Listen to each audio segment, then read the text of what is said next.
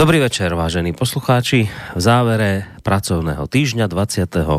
februára, krátko po 20. hodine, to je trošku taká mierna zmena, nie je 20. hodine a 30. minúte, ale krátko po 20.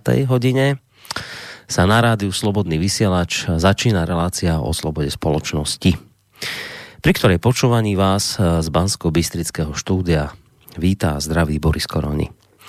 Skôr ako privítam e, mojich dvoch e, sparring partnerov, parťákov, hostí, ako už len chcete, e, ktorí sa už v tejto chvíli nachádzajú v našom bratislavskom štúdiu. Skôr ako ich privítam, dovolte mi ešte predtým v rámci takého úvodu do relácie e, alebo akéhosi uvedenia do dnešnej témy, dovolte mi krátky úvod, ktorý bude tentokrát pozostávať z dvoch zvukov. Ten prvý zvuk pochádza z konca januára roku 2018 z času, keď e, zakladajúci členovia hnutia Progresívne Slovensko zvolili na ustanovujúcom sneme v Žiline za svojho predsedu e, Ivana Štefunka. Tak tu je kratučký zostrih jeho vtedajšieho prejavu. Prišli sme tu preto, lebo každý z nás verí, že Slovensko môže byť lepšou krajinou a bude lepšou krajinou vďaka nám všetkým. V našich dejinách sa v rozhodujúcich momentoch vždy objavila generácia, ktorá bola nositeľom zmeny.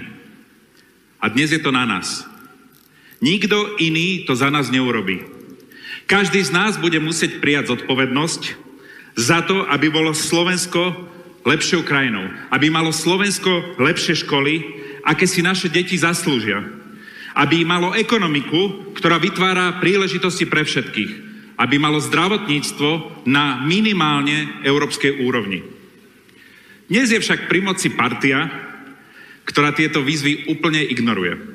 A my sme si na to zvykli, ako keby to bolo normálne. Ako by bolo normálne, že je politika bez obsahu a bez veľkých víziev. Zvykli sme si, že je normálne od politikov už nič neočakávať. Ale my v, ro- v progresívnom Slovensku si nechceme zvyknúť. My žiadame oveľa viac. Progresívne Slovensko nie je o jednom človeku, ani o jedných voľbách. Nie sme len ďalšia politická strana, ďalšie preskupenie pešiakov na politickej šak- žakovnici. Sme hnutím, ktoré vtiahne do politiky nové ženy a mužov, prinesie novú energiu a vytýči nové ciele a hlavne splní ich. Našou ambíciou nie sú len kozmetické úpravy, ale zásadné zmeny vo fungovaní štátu. Dnes Slovensko funguje len pre tých, čo majú peniaze, vplyv alebo šťastie. My máme úplne inú predstavu o tom, čo je progres. Progres musí znamenať šancu pre každého človeka, bez ohľadu na to, či sa narodil v Bratislave alebo v rómskej osade. Bez ohľadu na to, či je katolík alebo ateista. Bez ohľadu na to, či je Maďar alebo Slovák, hetero alebo gay. Z celej krajiny teda cítime túžbu po takejto spoločnosti. Sme presvedčení, že zásadná zmena je možná. Ukazujú to úspešné príbehy zo všetkých kútov Slovenska. Príbehy občianských iniciatív, ale aj jednotlivcov, odvážnych starostov, starostiek, nadšených učiteľov či zodpovedných podnikateľov. Teraz musí začať zmena. Teraz je čas budovať našu ekonomiku, aby bola pripravená na ďalšiu priemyselnú a digitálnu revolúciu. Teraz je čas zlepšiť naše školy, podporiť našich učiteľov, aby sme dali našim deťom vzdelanie, ktoré ich pripraví na budúcnosť. Teraz je čas uľahčiť život podnikateľom, aby každý, kto má nápad a silu, ho mohol realizovať. Teraz je čas požadovať, aby každý človek, ktorý pracuje, zarábal peniaze, ktoré mu budú staviť, stačiť minimálne na to, aby zač- zaplatil svoje účty, aby mal plnohodnotný život. Teraz je čas zmeniť policiu a súdy, aby bola spravodlivosť dostupná a rovnaká pre všetkých. Teraz je čas urobiť všetko, čo je v našich silách, úplne všetko, aby sme mohli byť hrdí na svoju úspešnú európsku a ekologickú krajinu. Teraz je čas, kedy to všetko začína. kedy štartuje progresívne Slovensko a kedy môžeme konečne zmeniť Slovensko k lepšiemu. Tak, to bol e, Ivan Štefunko z roku 2018, ktorý, ako iste viete, medzičasom už e, lídrom tohto politického zoskupenia nie je. No a teraz sa presunieme v čase do prítomnosti, do tohto roku. Takto znie aktuálny predvolebný spot progresívcov. Slovensko je krajina, v ktorej sa prebúdza nová energia. Slušní a dobrí ľudia menia našu krajinu k lepšiemu a nečakajú, kým to niekto spraví za nich. Mocní tejto krajiny však myslia len na svojich ľudí. Mrhajú príležitosťami, ktoré nám Európa ponúka. Devastujú prírodu, hazardujú s budúcnosťou našich detí ťažkých chvíľach však vieme, čo treba spraviť. Spojiť sily. Pretože nastal čas na zmenu. Slováci a Slovenky chcú štát, na ktorý môžu byť hrdí. Potrebujeme v politike nových ľudí, ktorí ju chápu ako službu ľuďom. Potrebujeme politikov, ktorí sú pripravení v Európe bojovať za nás všetkých. Áno, zmena prichádza. A my sme sa spojili, lebo chceme skutočne európske Slovensko.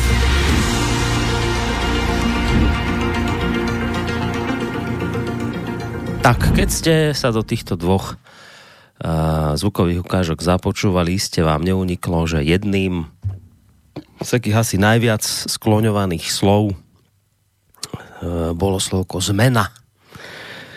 Poďme teda a pýtajme sa na to, uh, či skutočne môžu byť progresivisti naozajstnou zmenou pre našu spoločnosť, tak ako to sluboval pán Štefunko v 2018 a tak ako o tom e, v tom spote z tohto roku rozpráva e, ten známy herec, ktorého menovi teraz nenapadne, ale to vôbec ne, ne, nevadí. E, totižto tá otázka, že či skutočne môžu byť progresivisti tou naozajstnou zmenou, táto otázka je aj témou nášho dnešného večera a dnes by som bol veľmi rád, ešte predtým, ako privítam hostí, chcem sa špeciálne prihovoriť vám poslucháčom.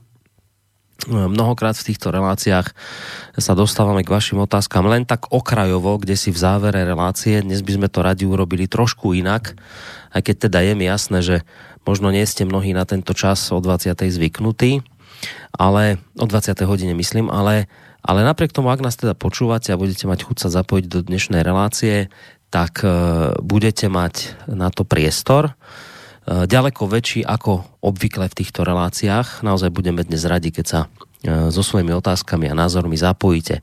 Kde a akým spôsobom tak môžete urobiť, to si povieme o malú chvíľku, ale teraz mi už dovolte privítať dvoch pánov, ktorí sedia v Bratislavskom štúdiu. Jedným z nich je pán doktor Peter Marman. Príjemný dobrý večer do Bratislavy. Príjemný dobrý večer vám, Boris do Banskej Bystrice aj posluchačom pri príjimačoch. Ďakujeme veľmi pekne a hneď uh, zdravíme aj Dalibora Juráška, ktorý je tam tiež spolu s vami. Dobrý večer aj vám. Dobrý večer a srdečne zdravím všetkých. Takže Bratislava, ako vidíte, funguje. spojenie sme nadviazali, veríme, že spojenie sa nejakým spôsobom nepreruší. No a teraz ešte k tým technickým veciam. Už som vás teda, vážení poslucháči, vyzval, že dnes budeme naozaj radi, ak sa do tejto relácie významnejším spôsobom zapojíte a naozaj vaše otázky čítať budem. Ak prídu na mail, tie nám už v podstate môžete o tejto chvíle adresovať na mailovú adresu studio zavináč slobodnyvysielac.sk No a ak e, chcete radšej písať cez našu internetovú stránku, tak potom je tam to zelené tlačítko niekde na ľavej strane našej stránky. Otázka do štúdia, toto je tiež jedna z možností, alebo telefón 048 381 0101. Toto sú možnosti, ako sa dnes môžete zapojiť a opakujem, budeme radi, ak túto príležitosť dnes využijete. Takže ideme sa dnes baviť na tému, e, či tí progresivisti sú alebo nie sú skutočnou zmenou. Ono o tej zmene sa veľa rozprávalo už v tých úvodných zvukoch. Neviem, či k tým zvukom chcete niečo takto na úvod povedať, alebo, alebo ani nie, nemusíte, len teda sa pýtam, či vás no. niečo napadlo, keď ste ich tak počúvali. No, no. Z- zaujímavé to bolo si vypočuť naozaj aj z toho psychologického hľadiska, aká je tam tá atmosféra. Ale e, spontánne nás napadlo, že by sme si mohli ten prejav toho pána Štefunka pustiť zase na konci relácie po tom, čo my sa na to skúsime pozrieť, že uh-huh. ako teda reálne, kde sú teda tie možnosti zmeny. Takže skúsime si to zase pustiť uh-huh. na konci tu jeho ten jeho preslov. Hej, že to je také zaujímavé, že teraz ako sme ho počuli a potom čo poviete, že keď si ho znova vypočujeme, tak možno budeme zrazu v tom počuť aj nejaké ďalšie veci, ktoré sme doteraz ani nepočuli. Dobre, dobre, však ja ten zvuk tu mám pripravený, takže v závere relácie ho rád pustím. Neviem, Dalibor, chcete aj vy niečo k tým zvukom, či, či nepotrebujete k tomu niečo povedať? Zvukom nemusíme. Dobre, dobre. Tak uh, ideme sa dnes baviť teda, lebo ten, ten názov relácie znie tak, že či progresivisti môžu priniesť naozaj nejakú reálnu zmenu. Keď hovoríme o progresivistoch, koho tým myslíme, o kom dnes bude teda reč? Lebo viete, ja som tu už pustil síce zvuky progresívneho Slovenska, ale progresivisti môžu byť aj niekto iný. Takže o kom dnes budeme teda hovoriť? Ja poviem všeobecne k dnešnej relácii. Mm-hmm. Dnes to chceme spraviť tak trochu voľnejšie, ako obvykle. Keď sú politické mimovládky, tak je tam teraz zaplova faktov, veľa toho chceme povedať. Nie, že by sme toho nezmali nejako málo, ale chceme byť naozaj tak teraz k dispozícii ľuďom, ktorý, ktorým sa vlastne k tým otázkam nedostávame až tak počas politických mimovládok, čiže keby ľudia naozaj mali nejaké otázky, čo súvisia s politikou alebo s tými vecami, s ktorými sa obvykle venujeme s Petrom, tak budeme rádi, keď sa ozvú zapoja. Ja by som ešte uh, doplnil, že toto je tretí piatok mesiaci, čiže on to bol pôvodne termín vyhradený práve na reláciu o politických mimovládkach ale sme si tak povedali, že vzhľadom teda k tým okolnostiam, že je tesne pred voľbami, e, že by sme mohli k tomu niečo povedať, e, tak trochu volebnejšie, ale na druhej strane treba dodať, že to, čo tu my dnes povieme, súvisí e, s tou témou politických mimovládok, lebo aj oni prinašajú nejaké teda informácie o tých trendoch spoločnosti, že čo by bolo pre ňu dobré a tak ďalej. No a my sme sa teda snažili pozrieť z pohľadu tých, tých parametrov uh, rôznych, konec koncov sú to tie, tie parametre z toho prejavu Štefungovho, tak uh, že či teda do akej miery je tam možná tá zmena alebo nie a že tiež tak predznamenám, že kde by bolo možné hľadať tie, tie reálne akoby zdroje zmeny, že čo by to muselo znamenať. Ale však nebudem predbiehať. No k tomu, že kto sú to vlastne progresívci, tak odpoviem tým, že o čom vlastne tak zhruba bude dnešná relácia. Ja sa nechcem naťahovať o slovíčka, že progresívci, progresivisti, liberáli. Skrátka, prakticky sme pred voľbami, je, mnohí od nich majú teda veľké očakávania, mnohí veria tomu, že prichádza nejaká reálna zmena. Ja poznám mnohých takých, poznám aj takých, aj takých. Ale tu sa chceme na to pozrieť tak prakticky, že máme tu nejaké tie tzv. demokratickú opozíciu, nejaké strany, ktoré sľubujú, že doteraz to tu vlastne vôbec nefungovalo, korupcia, školstvo, zdravotníctvo, všetko na tom zlé, ničíme si prírodu. A že oni keď teda prídu, tak majú tie nové riešenia, oni to už teda opravia a celé to vlastne bude už fungovať oveľa lepšie. Mm. Tak ako jedni z nich sú samozrejme to progresívne Slovensko, ale tie ostatné strany sú vlastne, ktoré deklarujú, že chcú spolupracovať, tam je to vlastne podobné nejaké mierne odlišnosti tu tiež spomenieme. Ale myslíme v podstate túto novú garnitúru, ktorá sa chystá teda nastúpiť, už si teda brúsi zuby a tešia, tešia sa na to, že ako tam zasadnú. Konec koncov oni sami seba nazývajú blok zmeny, ale hlavne sú to teda ten tandem uh, progresívne Slovensko spolu s teda uh, so stranou za ľudí, za ľudí.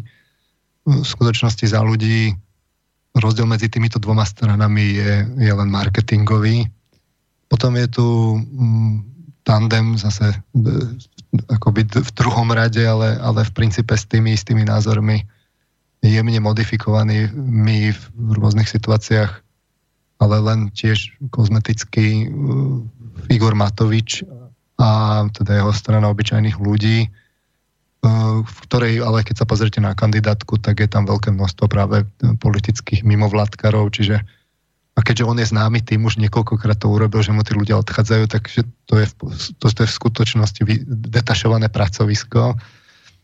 Čiže ten, kto volí teda Igora Matoviča, musí s týmto samozrejme rátať, lebo to už je opakovaná skúsenosť. No a je tu podobná skúsenosť aj e, s Richardom Sulikom a jeho teda stranou Sloboda a Solidarita, aj keď teda my hovoríme, že Richard Sulik je taký pekný príklad, že ten liberál môže mať v rôznych otázkach, kde to teda aj tie politické mimovládky, aj tí neoliberáli, keď ich tak nazveme generálne, uh, môžu, teda vnímajú nejako, tak, tak či už, ja neviem, v oblasti migrácie, rodovej ideológie a tak podobne a môžu, on, to, on to v niektorých oblastiach vníma inak. No a, a, takže toto je, toto je zhruba ako keby mm.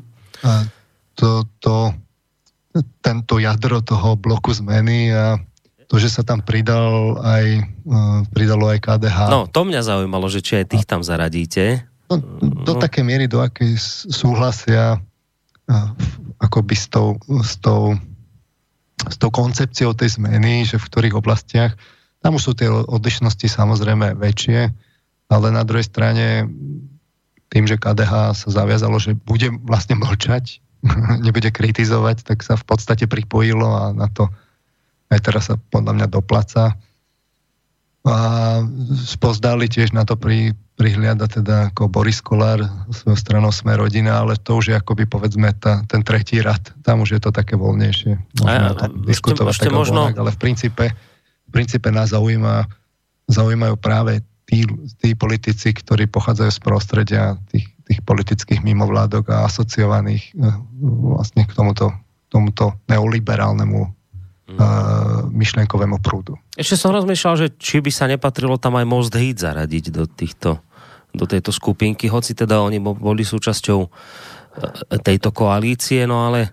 No, to, s Mostom Hit to bolo presne tak, ako s Igorom Matovičom, že bolo to vidno práve v tých kritických chvíľach, že tá časť, ktorá tam bola práve s politickým mimovládok, tá zdvihla kotvy a odišla.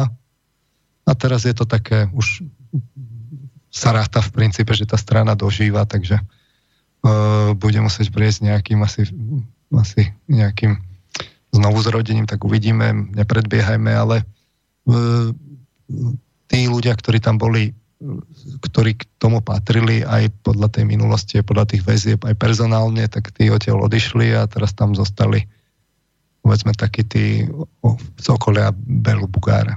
E, ešte jedna polonaivná otázka, že no, redzte, že medzi, medzi progresívnym Slovenskom a za ľudí to sú také hlavné dva tie progresívne prúdy, tých ste ako prvých dvoch menovali. A vrajte, že no, medzi nimi, tým, tým teda tou Kiskovou stranou, to je len také, že marketingové nejaké drobné rozdieliky, ale tá Kisková strana sa snaží tak navonok teda prezentovať a komunikovať, že oni sú konzervatívna strana. Čiže e, to je zavádzanie? To je klamstvo? ktorého sa dopúšťajú? A my si to ukážeme aj na príklade západnej Európy, kde napríklad v Nemecku boli schválené sobáše homosexuálov, tuším v 2017, čo bola Merkelovej vláda, čo je vlastne kresťansko-demokratická strana, čiže konzervatívna, akoby tak konzervatívna. Čiže on, ten vývoz západnej Európy ukazuje, že také tie jemne konzervatívne strany, čo je práve také smerovanie, ako má vlastne za ľudí, sa časom vlastne prispôsobuje týmto požiadavkám a my si aj ukážeme, že vlastne aký, aký je ten vývoj. Ja som si uvedomil, ja poznám mnohých ľudí z mnohých svetonázorov a v podstate hm, ako som sa s nimi rozprával postupne počas týchto posledných rokov, keď vlastne dochádza k tej strate podpory smeru a k prelievaniu tých voličov, tak som si uvedomil, že vlastne je veľmi dôležité z hľadiska toho, tej, tej zmeny garnitúry, aby tu bola strana, ktorá má aj také konzervatívnejšie názory, aby, aby vlastne zachytával tak konzervatívnejšie spektrum voličov, napríklad mnohí kresťania, im je aj sympatické progresívne Slovensko, ale že sú takí moc liberálni. Hej? No tak im to nechcú hodiť, lebo tam akože otvorene majú tie rôzne požiadavky pre LGBT a tak, tak to nechcú. Ale keď tam je taký ten Kiska, ktorý akože povie, že dobre, tak my nepustíme vlastne tieto veci, tak jeho volia s kľudným svedomím. No ale ako ukazuje naozaj ten vývoj západnej Európy, tak tieto takéto typy konzervatívnych strán v konečnom dôsledku zvyknú často akceptovať tieto požiadavky v tom dlhodobejšom horizonte. Mm-hmm. Čiže je to také nejaké... Jedna vec je otvorene nesúhlasiť a bojovať proti tomu a druhá vec je v podstate tak mlčať alebo jemne len tak marketingovo akoby naznačiť opatrný nesúhlas v skutočnosti s tými konzervatívnymi témami, tá strana za ľudí, tam, tam nevidíte ten, ten boj a to, to by sa hneď aj premietlo do tých, do tých o, o, ostrých konfrontácií práve s, s progresívnym Slovenskom, čo neprebieha. Takže Ja teda tvrdím, že ten rozdiel je len marketingový, že sa to tak povie, mm-hmm. ale v skutočnosti tak, ten konzervativizmus nie je v, tom, v tých názoroch, ale len v tom spôsobe komunikácie. Mm-hmm. To, je, to, je, to je ten konzervativizmus. A to je taká obľúbená stratégia, samozrejme to nerobia len oni, všetci sa tak prispôsobujú, tento posun mal aj Igor Matovič, ktorý sa zo dňa na deň stal zrazu konzervatívnejším. Mm. Uh, Andrej Hlina, teda Alois, Alois. Alois Hlina, pardon.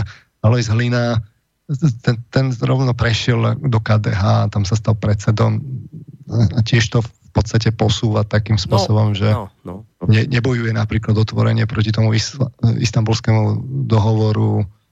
Nie je to skrátka taká tá téma, na ktorej by on buchol do stola a povedal, že, že, že tak toto nie, toto je naša červená čiara a keď, keď nie toto, tak potom nebude žiadna spolupráca. Jednoducho sa to tak toleruje a to, to je tá dnešná politika. V podstate bez princípov všetci pozerajú na prieskumy a, a, a lavírujú a, a tie médiá im to nepripomínajú, teda tým svojim, ktorým sa to hodí, že, že tam boli tie zmeny. Konec koncovej uh, pán Kiska povedal, že on do politiky nepôjde a o dva mesiace išiel a bol prieskum, že 60% ľudí ho nechcelo. No tak No, tak toto chodí, no. Musíme to teda... No, ja som sa preto pýtal a možno sa vraciam k tej otázke, ale asi by som chcel počuť takú jednoznačnejšiu odpoveď, viete, lebo mne je toto presne jasné, ja som zo pár takýchto ľudí stretol, však som predtým pôsobil v médiu, ktoré naozaj bolo dostatočne konzervatívne. A, a viem, že e, mnohí to presne takto berú, že akože, že dobré, že progresívne Slovensko môže mať nejaké fajn nápady, ale, ale je tak príšerne liberálne, že, že konzervatívec mu to nemôže hodiť, ani nehodí. No sa pozerá na toho Kisku, vraví, no dobre, ako to je trošku miernejšie, ale tiež majú pocit mnohí ľudia, že, ale že ten Kiska, že to je skôr naozaj tak, tak marketingovo hrané, tak podobne ako ten Matovič, že zrazu v sebe objaví nejaké konzervatívne korene. Ale a teraz, toto je podstatná otázka, že ten naozajstný konzervatívny volič, on má to KDH zafixované ako stranu, ktorá naozaj bráni tie konzervatívne hodnoty.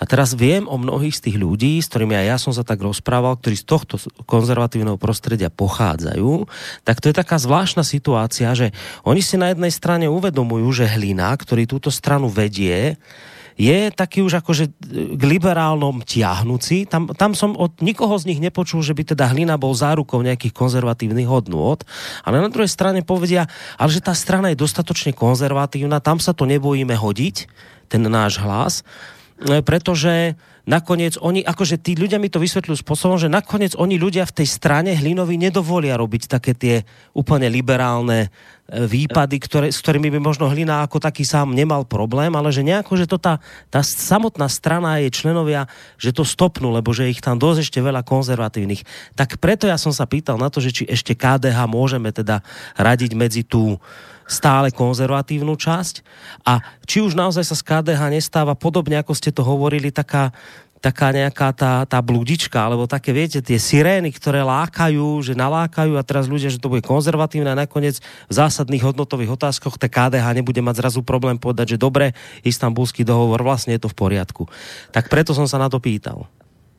No, vezmeme si to z takej opačnej strany, že predstavte si, že by ten ako tábor úplne teraz pustil tie konzervatívne témy. Ja ostalo by tam naozaj len to liberálne jadro, tak tí by mali menej ako 10%. Čiže oni si ich musia nejako podržať, aby tí voliči úplne nezutekali, kade ľahšie. Čiže musia to nejako akože, akože hovoriť, ale dobre vidno ten kontrast napríklad na eh, Vladimirovi Palkovi, že to je taký poctivý konzervatívec, určite nie nejaký extrémista, jednoznačne sa vymedzuje voči nejakým akože, voči, voči, voči Kotlebovcom a tak. On jednoducho len tvrdo hají tú líniu, ktorú v podstate má katolická církev. Oficiálne učenie katolíckej církvy, čo je oficiálne teda väčšinové náboženstvo na Slovensku. A do akých veľkých sporov sa dostáva vlastne s, s liberálmi, že v podstate bol ten, keď mal tú knihu diskusí Karol Sudor, Vladimír Pálko, tak mm-hmm. mnohí tí liberálni čitatelia sa pohoršovali, že ako vôbec môžu dávať priestor. Čiže to je taká ukážka, že taký, taký konzervatívec, akoby taký relatívne poctivý. A, čiže čiže tuto, tuto vidno, a, a čo si tým chcel povedať teraz? No, to, že... to, no takto. Uh, chcel som tým povedať to, že keď si predstavíme, že by oni pustili tieto témy a teda by sa prestali by o nich nejako hovoriť, no tak by im naozaj odišli voliči. A tým, že sa tam nejako ešte spomínajú tie témy, tak ešte sa to vlastne nejak tak akože podrží, a, ale vlastne postupne tým, že to nie sú až takí silní presadzovateľa tých konzervatívnych názorov, tak to sa bude tak časom zjemňovať, bude vyrastať tá nová generácia, už tá vlastne liberálnejšia, alebo viac tam budú vlastne presadzované tie hodnoty vo vzdelávaní a vlastne postupne tí starší voliči tak akože odídu a bude sa to, vlastne akoby taký premostovací efekt to bude mať, že, že sú to takí, že ešte nie je úplne konzervatívny, ešte nie je úplne liberálny, ale v podstate bude to takým, akoby takým premostovacím k tomu silnejšiemu liberalizmu. No a to, že ten konzervativizmus uh, ohľadom toho KDH, že tam je to také nejednoznačné, že sa to tak uh, lavíruje, tak to vidno aj v tom štiepení. Že, je toto kufovské krídlo, záborské krídlo, jednoducho ten konzervativizmus uh, on ešte len musí nábrať tú silu, čiže to uvidíme. Ne, nemusíme to teraz hmm. rozoberať. Hej. To jadro sme si povedali, že čo, čo teda zahrňa a potom je tu nejaký taký spojitý interval až teda k tým, tým tým, tej tretej úrovni. Tak Hej. Ja vás už nechám samozrejme ísť k téme. Ja som sa pri tom KDH zastavil z jedného jediného dôvodu, pretože sa ukazuje, že Eh, na tejto strane bude dosť veľa záležať, či sa do parlamentu dostane alebo nedostane. A ak by sa nedostala, tak samozrejme majú zrazu tie liberálne prúdy problém v tejto krajine. A ako to hovoril pán Štefunko na Slovensku. Čiže preto som chcel od vás, preto som vás trošku tlačil do toho, aby ste mi odpovedali na tú otázku, lebo viem, že mnohí ľudia proste ešte stále majú to KDH zafixované ako nejakého nositeľa konzervatívnych hodnôt, ktorý ochrání tie konzervatívne hodnoty a už žiaľ sa ukazuje, že KDH tou stranou momentálne za tohto vedenia zrejme veľmi nie je. Tak preto som sa vlastne pri tejto veci pristavil. Ale teraz vás už nechám kľudne od tohto odletieť a môžete teda tak, ako ste si vyskladali túto reláciu, tak začať tým. No, ešte k tomu KDH už som si spomenul, že no to je taký efekt značky, ale uh, bolo, bolo teraz v médiách, že KDH malo troch predsedov pred Hlinom, Čarnogurského, uh, Rušovského a Figeľa. Vlastne všetci traja ho kritizovali za to, že už nie je takým tým pravým presadzovateľom konzervatívnych hodnot, že príliš ustupuje a stráca to pre neho prioritu. Takže akoby to je tá ukážka, že kam sa, to, tá, kam sa tá strana pohybuje. A toľko k tomu no, ešte. Ja ešte dodám teda, že bol aktuálny prieskum, teda ako je to s tým konzervativizmom, liberalizmom v populácii. Väčšina tých obyvateľov sa má teda tie konzervatívnejšie hodnoty. Bolo nejaký 60% na tie liberálne, to, to je len nejaká tretina. Tuším 52-35 nejak to vychádzalo. No, ale keď sa pozriete teda na tie percentá, tak to tak rozhodne nevyzerá. Čiže tými marketingovými fíglami sa dá naozaj doceliť veľa a môžem sa tváriť ako konzervatívne, budem mať takéto to decentné, konzervatívne komunikovanie, ale v skutočnosti to, tí, tie hodnoty dnes v, v tých politických stranách ustupujú. A to vidno už aj z toho, že ako sa tie názvy volia tých strán spolu, e, aj smer to v podstate začal, že to, to vtedy to bola taká alebo onaká strana, tie hodnoty tam boli v názve. No dnes už za ľudí, to, to, to, už, ne, to už vlastne za ľudí môže byť hocičo. Smer môže byť hociaký, spolu, konec koncov aj progresívne, to neviete, že ako presne to progresívne je, je to lavica, pravica, čo to vlastne je. Uh, potom sa vlastne zistí, že Bratislava sa dá tomu taká nálepka marketingová, že to je lavica, no sa zistí, že Bratislava sa cez noc stala lavicovou, čo je nezmysel. Jednoducho tými marketingovými fintičkami e, sa dá doceliť veľa, ale dôležité je, že aké sú tie narratívy, že čo sa komunikuje. No tie narratívy, keď sa pozrú, že aké sú tie typické frázy, že k čomu sa to vzťahuje pojmovo, tak sa vlastne zistí, že, že ten rozdiel medzi progresívnym Slovenskom a, a stranou za ľudí je naozaj e, minimálny a sú to naozaj neoliberálne strany.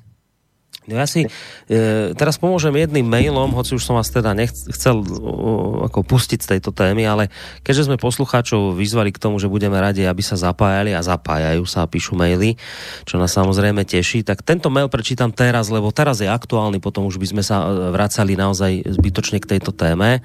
O, mail od Johnnyho. Zdravím, tiež to vidím tak, že dnes tu nie je seriózna kresťansko-konzervatívna strana, akou bola ešte za Pálka, Lipšica, Mikloša, Čarno Čarnogurského a spol.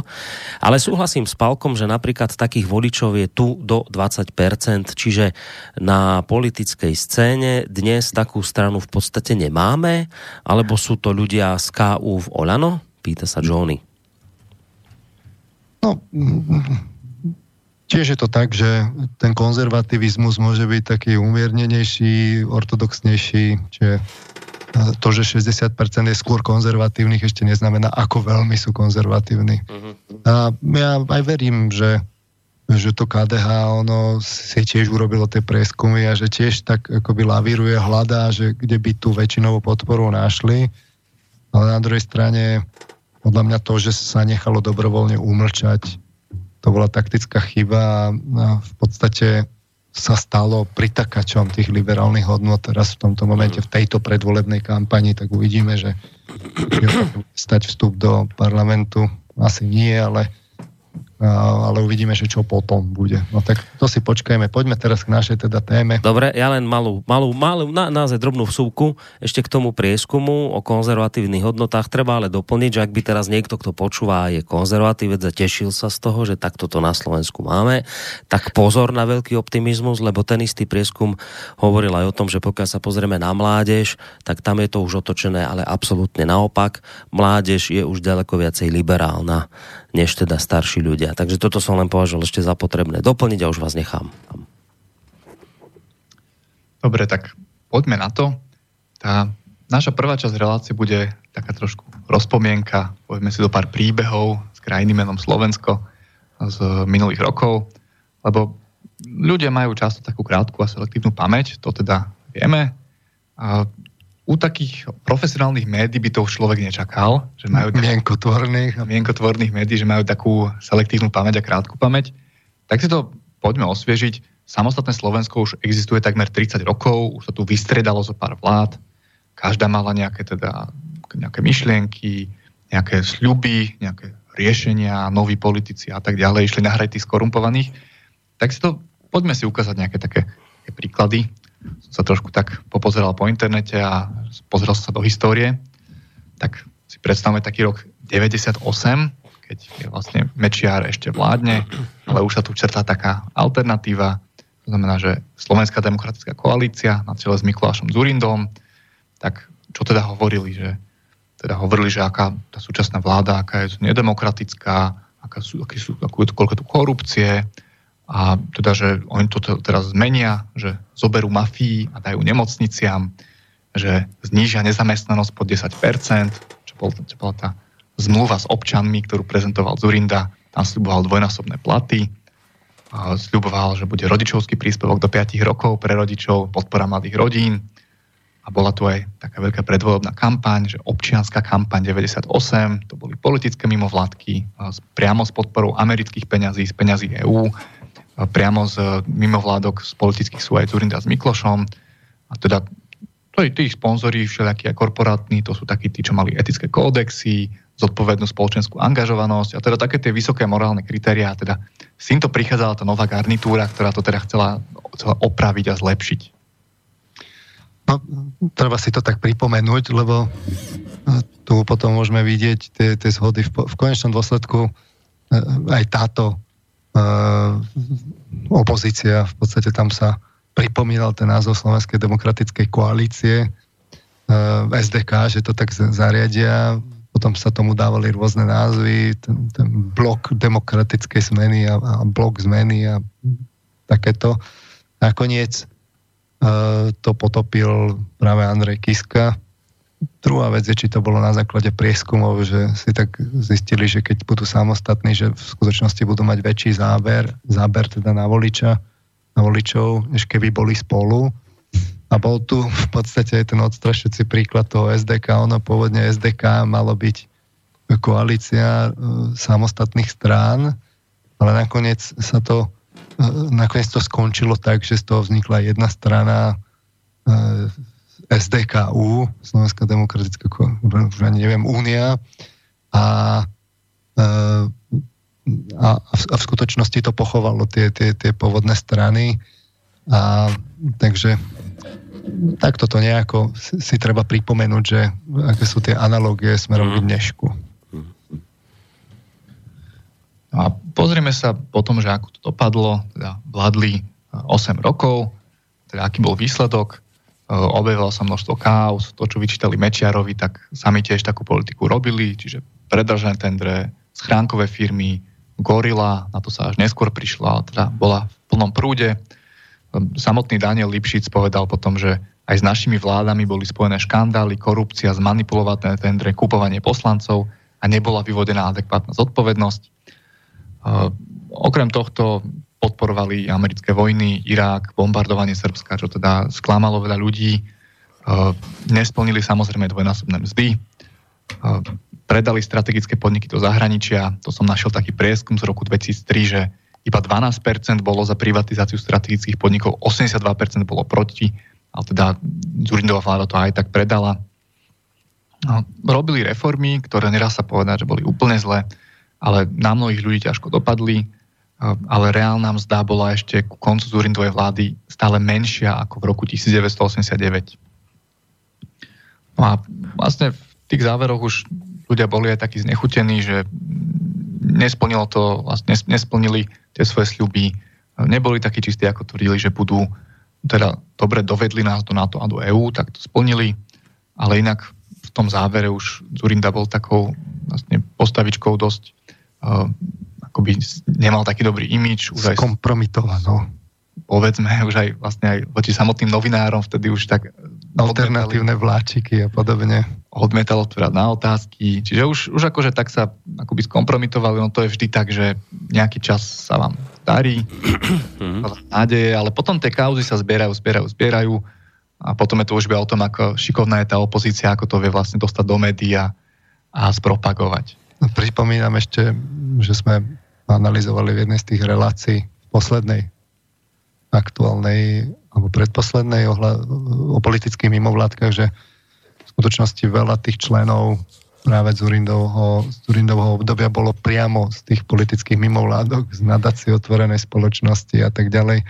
Že z tých, z tých prominentných boli tam naozaj ako prominentní ministri, členovia vlády, konec koncov aj sám Mikuláš, Mikuláš Turinda bol z MESA 10 E, tam všade nájdete tie linky medzi sebou, ako oni boli poprepájani. Čiže no, tie sluby, ktoré boli v tej občianskej kampani 98, e, kde sa to zdalo, že no v podstate by sme, by sme dnes videli veľmi podobný preslov, ako, ako sme počuli práve z tých, z tých dvoch ukážok na začiatku relácie, tak treba byť v tomto smere naozaj opatrný, tá, tá príležitosť e, e, zneužiť moc, obohatiť sa v dnešnej dobe, kde, kde žijeme e,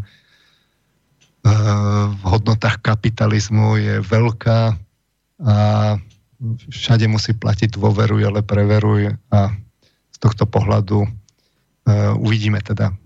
To samozrejme nebola jediná zmena, potom prichádza Robert Fico a jeho mladá garnitúra, ktorá eh, si počkala teda v roku 2006, takže môžeš, Dalibor, povedať, že s akými slogánmi zase prišli vtedy?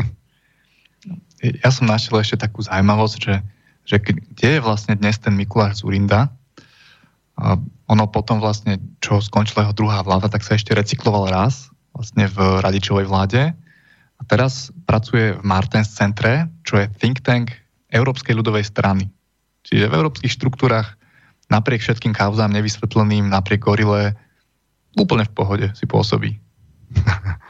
No podobne Ivan Mikloš, eh, ktorý je teda, ktorého meno eh, alebo meno podobné jeho menu je spomínané teda v gorile viac ako 40 krát, tak ten zase pre zmenu robil poradcu a robí poradcu teda na Ukrajine.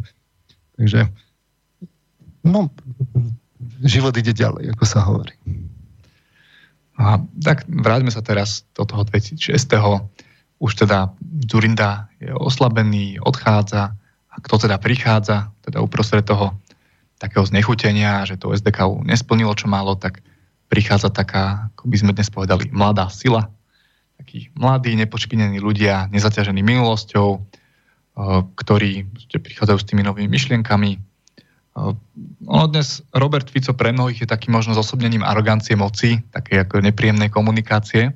Ale v roku 2006, keď si pozrite tie videá, tak to bol taký mladý sympatiák, ktorý vlastne tak prejavoval tie túžby mnohých ľudí po zmene, potom Zurindovi, že on kritizoval, že tak nemali sme rozpredávať tie podniky, nemali sme toľko škrtať tie sociálne zabezpečenia, majme trochu národnú politiku, nebuďme takí jednostranne prozápadní a to naozaj tí ľudia vtedy tak úplne, že to tak dobre vystihol, tí ľudia sa v podstate sklamali už druhýkrát, že raz s Mečiarom, raz s Zurindom, tak prišiel so sloganom, že ako sa kradlo za Mečiara, tak sa kradne za Zurindu.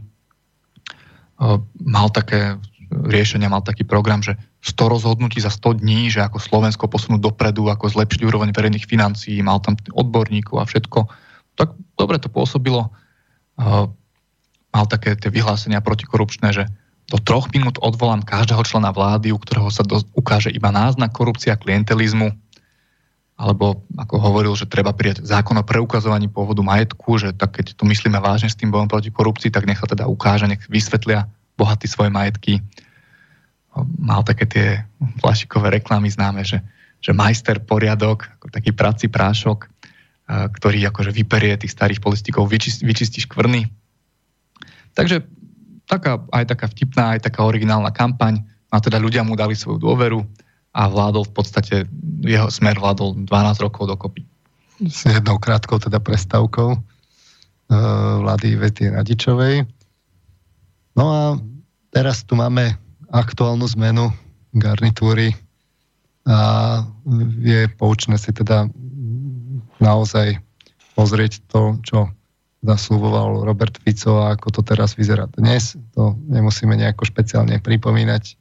Konec koncov počuli sme tie ukážky zo začiatku relácie. A, ale treba si uvedomiť, že, že naozaj poslucháč dneš, dnešný volič musí mať dežavy akurát s tým rozdielom, že sú tam zase noví, noví teda uh, uh, panáčikovia, musím to žiaľ takto nazvať, uh, Máme na to svoje dôvody, Liborom si to myslieť. A e, trebalo by byť opatrný a z tohto dôvodu e, sme si dali takú, tak za cieľ si pozrieť teda, že, že no dobré, každý, vždy keď prichádza tá zmena, tak to znie takto entuziasticky. E, tam v, tom, v tom klípe to, to, to cítite až tak, že vás to tak nadnáša, tam, čo tam hovoril mm. ten mhm. pán Stánke. Á, Stánke, áno, to je Richard Stánke. Áno, Richard Stánke, tak eh, no, treba si tak pozrieť, že aké sú teda tie reálne možnosti a tiež v podstate je dôležité si pozrieť v tých hlavných parametroch, ako sa vyvíjala ekonomika, zdravotníctvo, presne tie parametre, ktoré tam hovoril hm, pán Štefunko na začiatku. No tak my sme si ich pozreli, a snažili sme sa sledovať, že ako to teda reálne bolo, keď sa pozrieme do minulosti, s tým, že aké sú teda tie reálne možnosti tých zmien v súčasnosti, že aby sme sa zase raz nestali obeťou takéhoto marketingu, kde to bude znieť tak akože úžasne a zase nás niekto poťahá v skutočnosti za nos. No tak sa na to poďme pozrieť. A ono tých marketingových strán bolo ešte viac, už teraz nebudem spomínať do detailu, ale napríklad ANO bola jedna taká strana, potom sieť, to si už pomaly nepamätáme, že ten taký rado, mladý chalán, čo príde tým politikom s tajnými sponzormi ukázať, že ako sa to robí no a zase vieme, ako to skončilo. Takže naozaj si len tak pripomenúť, lebo to sú dlhoročné empirické skúsenosti vlastne za celé trvanie samostatného Slovenska. Takže je dobre si tak osviežiť, že ak, aký, aký je ten celkový kontext. ono vlastne vždy je to podobné, že veľké sľuby a potom keď sa pozrieme s odstupom, tak tie sľuby neboli splnené a skutek utek.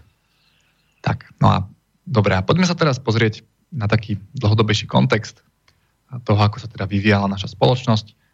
A, lebo ľudia majú takú predstavu, že naozaj, keď prídu nejakí dobrí politici, tak môžu toho vlastne veľmi veľa zmeniť. A samozrejme niečo môžu, ale reálne ľudia úlohy politiky väčšinou preceňujú tie možnosti politiky. Politika riadi štát a štát má svoj význam a môže veci ovplyvniť, ale v skutočnosti nemôže ísť nejak veľmi mimo rámca toho, kam ho tá spoločnosť pustí. No, samozrejme, v úplne nejakých extrémnych prípadoch môže toho veľa pokaziť, keď sú nejaké vojny, genocidy a tak, ale zase to je vlastne možné iba vzhľadom na ten spoločenský vývoj. Čiže štát sa pohybuje v nejakých mantineloch, ktoré mu ten, tá spoločnosť umožňuje a v dlhodobom hľadisku, v hľadisku 10 ročí nemôže ísť veľmi mimo tých možností. Nemôže dlhodobo ignorovať voľu ľudí, nemôže dlhodobo žiť na dlh, či už finančný, ako Grécko napríklad, ekologický, alebo sociálny dlh, alebo morálny dlh. Jednoducho to sa skôr či neskôr vráti. Čiže preto je dôležité pozrieť si tie dlhodobé trendy, lebo tí politici aj tie médiá často oni nejak zdôraznia nejakú aktuálnu udalosť, nejaká kauza, tak teraz to stále emočne podfarbujú, opakujú a to potom vyzerá, že je to taká nejaká, že to len táto vláda je taká zlá, ale keby sme si pozreli celý ten kontext, tak zistíme, že je to podobné naprieč tými garnitúrnami. Takže, takže poďme sa na to pozrieť v rôznych oblastiach. Tak ja som si napríklad pozrel kriminalitu. To je taká dôležitá vec, lebo tak vysoká kriminalita robí mnoho problémov, je drahá, ľudia sa necítia bezpečne. A je taký dobrý projekt Mapa zločinu, je to na internete, z okolností financovaný ESETom aj americkou ambasádou, ale je to jeden z tých dobrých projektov, jednoducho zahrňa oficiálne štatistiky kriminality od roku 1997, či viac ako 20 rokov. Tam si môžete preklikať tie kategórie, že v ktorých krajoch je viac zločinu, aké sú kategórie trestných činov. Tak ja som si pozrel, že také, že trestné činy na tisíc obyvateľov, no tak no, to je zhruba tak, hruba tak nejak rovnako, s tým, že to, ten dlhodobý trend je, že to klesá. Od roku 2004 to vlastne stále klesá v roku 2016 je asi 13 zistených trestných činov na tisíc obyvateľov ročne. V 97. to bolo 17. Takže ono sa tak postupne zlepšuje. Nie sú tam žiadne výkyvy, že nejaká vláda by bola v tom veľmi zlá alebo veľmi dobrá. Alebo aj objasnenosť trestných činov, tak tá sa tiež od roku 2006 zlepšuje. Tam bola 45%, v 62. bola 2016 bola 62%. Čiže sa to v podstate zlepšuje, či vládne tá alebo tá strana. Samozrejme, jedna vec sú tie štatistiky, ktoré pokrývajú tú celkovú uh, trestnú činnosť. A, ale druhá vec je, že môže vám bujnieť nejaká, nejaká konkrétna oblasť, povedzme tá, tá vysoká, uh, vysoká korupcia. Ale v skutočnosti, keď sa pozrieme, že ako je to dnes a ako to muselo nevyhnutne byť zagorili, tak zistíme, že áno, tak teraz tu máme viacej akoby tých, z toho, z toho Kočnerovho mobilu takých tých poukazov na to, že ako fungoval vlastne generálny prokurátor, že bol taký, nazvime to, osedlaný a, a uh, určite sú to otázky ohľadom špeciálnej prokuratúry, ale zagorili jednoducho, to sa tiež nedalo urobiť to, čo sa robilo. A naozaj s tými vláčikmi, Devin Bank a, a, a, podobne. Uh, sa to nemohlo dať robiť. Tiež, tiež museli byť tie, tie orgány, uh, ktoré, jednak aj policia, aj prokuratúra, súdy, tiež to muselo byť uh, nejakým spôsobom hekované, keď to tak nazveme, lebo inak, inak uh, tie informácie, keď už presakovali, tak by sa jednoducho tá, tá, tá zodpovednosť vyvodila. Uh, druhá vec je, čo som ešte chcel povedať k tomu, Dalibor, že... No, že... Ešte, ešte k tomuto, čo si hovoril, tak aj samotný Dobroslav Trnka je vlastne dedičstvo pod Zurindový. On bol zvolený v roku 2004 a v roku 2011, keď sa znovu volil generálny prokurátor, tak veľká časť SDK ho znovu chcela zvoliť. Tam len potom vlastne Radičová do toho zasiahla, že ona odstúpi, ak sa zvolí. Čiže to len tak na ilustráciu, čiže Trnka už bol za Zurindu. No a tam je samozrejme tá otázka, že k tomu osedlaniu, teda prišlo kedy toho s, s tým Kočnerom. Hej? To je tá otázka za milión, lebo teraz sa to prezentuje, že to je máslo na hlave. Áno, že Kočner, áno, že Kočnera stvoril Hej, smer. No. si otázku, ani to, to tam nebolo náhodou už, už rovno od začiatku, alebo ešte pred rokom 2006? Viete, že to tiež akože to nie je jednoduché samozrejme zistiť, to, že my sme to tak náhodou zistili, to je druhá vec, ale um, proste taká, taká provokatívna otázka, že kedy tam to, k tomuto došlo? Uh, ďalšia, dru, teda druhá tá vec, ktorú som chcel povedať je, že, že samozrejme my, nám to nejako tak klesá, ono v podstate je to celosvetový trend, že keď nemáte vyslovene, že vojny, tak v tých civilizovaných demokratických krajinách tá zločinnosť postupne klesá. Ale sú výnimky. Hej, čiže jednou z takých exemplárnych výnimiek napríklad v Európe je Švedsko. A mm, tam, tam vám narastá tá zločinnosť významným spôsobom za poslednú dekadu a teraz v rôznych ako násilnej trestnej činnosti. Nie je to len vlastne sexuálne uh, delikty, uh, útoky nožom, granátové útoky a tak ďalej. Čiže to je širokospektrálny nárast trestnej činnosti. A z tohto pohľadu by ste si povedali, že to sa predsa v civilizovanej krajine proste jednoducho nemôže diať. Ale no tak deje sa, tam, tam tá vláda môže uh, svojimi opatreniami jednoducho uh, tomu v úvodzovkách napomôcť.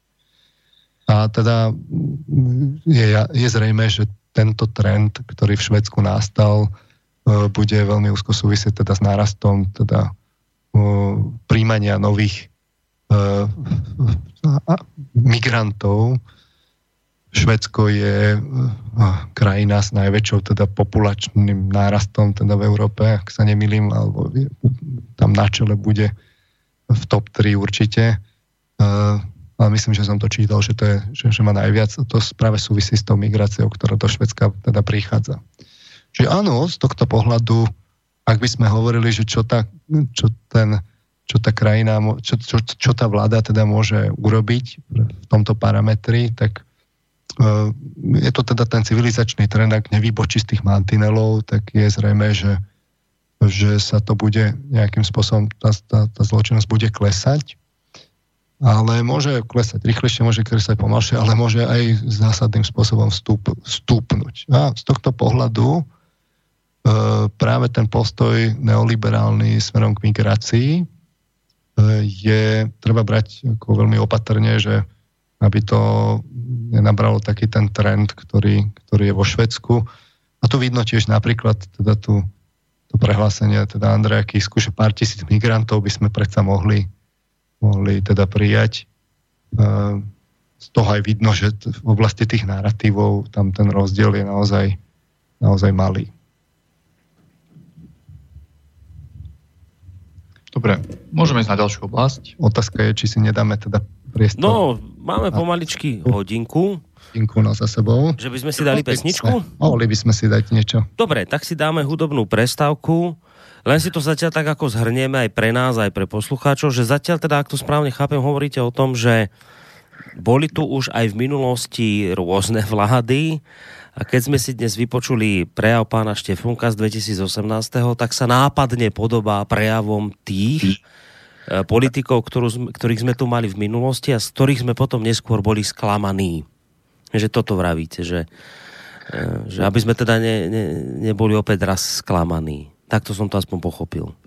No, ono, tie témy sa mierne obmenia, ale také tie základné, že vzdelanie, zdravotníctvo, korupcia, to sa opakuje. Uh-huh. Ale sú tam aj nejaké reálne rozdiely a to si práve chceme povedať. Uh-huh. Dobre. My chceme ukázať, že práve v tých témach, ktoré ľudia očakávajú, že sa zlepšia, ako školstvo a tak ďalej, tak tie sa výrazne nezlepšia predpoklad, môžeme silne predpokladať. A práve naopak tie, ktoré sú také nepopulárne, práve tá migrácia LGBT, tak tie práve môžu zmeniť, aj mm. budú mať na to predpoklad to zmeniť. A to si ukážeme. Dobre. Že, že teraz sme v tej fáze, že ukazujeme si nejaké tie dlhodobé štatistiky a ukazujeme, že tie posledné vlády neboli nejako výrazne horšie. Že to mm-hmm. tak plus minus je to vlastne stále to nejako tak udržiavajú. Mm-hmm. Dobre, Dobre, takže dozvieme sa viacej po pesničke, ideme si zahrať, ideme si trochu oddychnúť. Vyvážení poslucháči, ostaňte s nami naďalej a pokiaľ máte záujem, píšte maily na studiozavinačslobodnyvysielac.sk cez našu internetovú stránku, keď si kliknete na zelené tlačidlo otázka do štúdia a prípadne aj telefonáty 048 381 0101 tak ako sme slúbili, aj to splníme dnes na vaše maily naozaj dôjde, lebo sme vás zámerne dnes vyzvali k tomu, aby ste vo väčšej miere sa do tejto relácie zapájali. Takže budeme vaše maily čítať, ale teraz poďme na spomínanú pesničku.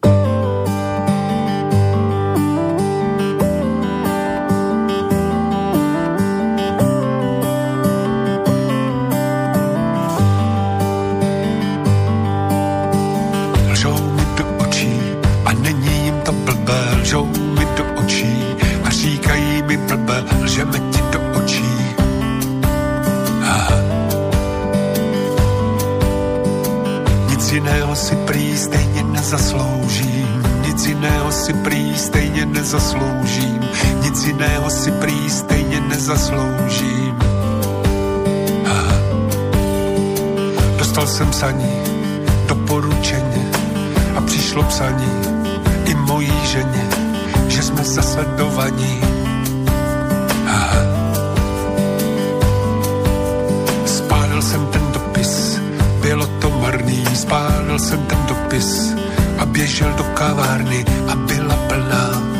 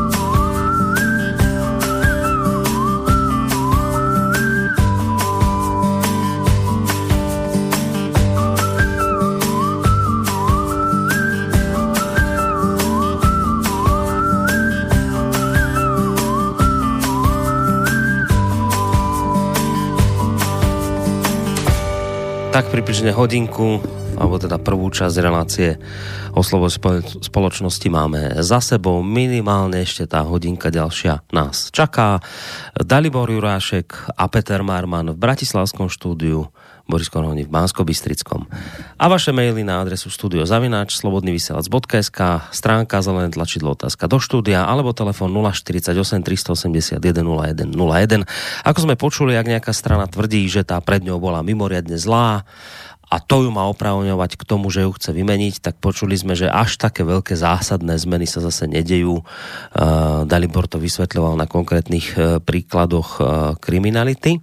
Možno aj práve to by som sa vlastne odpichol od jedného mailu, ktorý sa tohto týka, kde posluchač píše, že k tým štatistikám trestnej činnosti, Kaliňákovým štatistikom, štatistikám by som veľmi neveril, Kamož je policaj a policajt a off record sám priznáva, že tie štatistiky sa prikrášľujú napríklad pri krádeži, kde policajti vedia, že ľahko odhalia páchateľa, lebo povedzme cigáni niečo ukradnú z dvora, tak sa to prekvalifikuje na trestný čin, na vlámanie, to je teda závažnejší trestný čin a tak ďalej. Čiže posluchač poukazuje na to, že niekedy tie štatistiky môžu byť skresľované a tým pádom môžu byť ďaleko horšie, ako boli povedzme pred, u tej predošlej vláde vlády. Na druhej strane na tie štatistiky sa do nejakej miery samozrejme s, s voľnosťou spolahnuť musíte, lebo inak potom to už nemá vôbec zmysel, potom je to už len tak, že úplne subjektívne.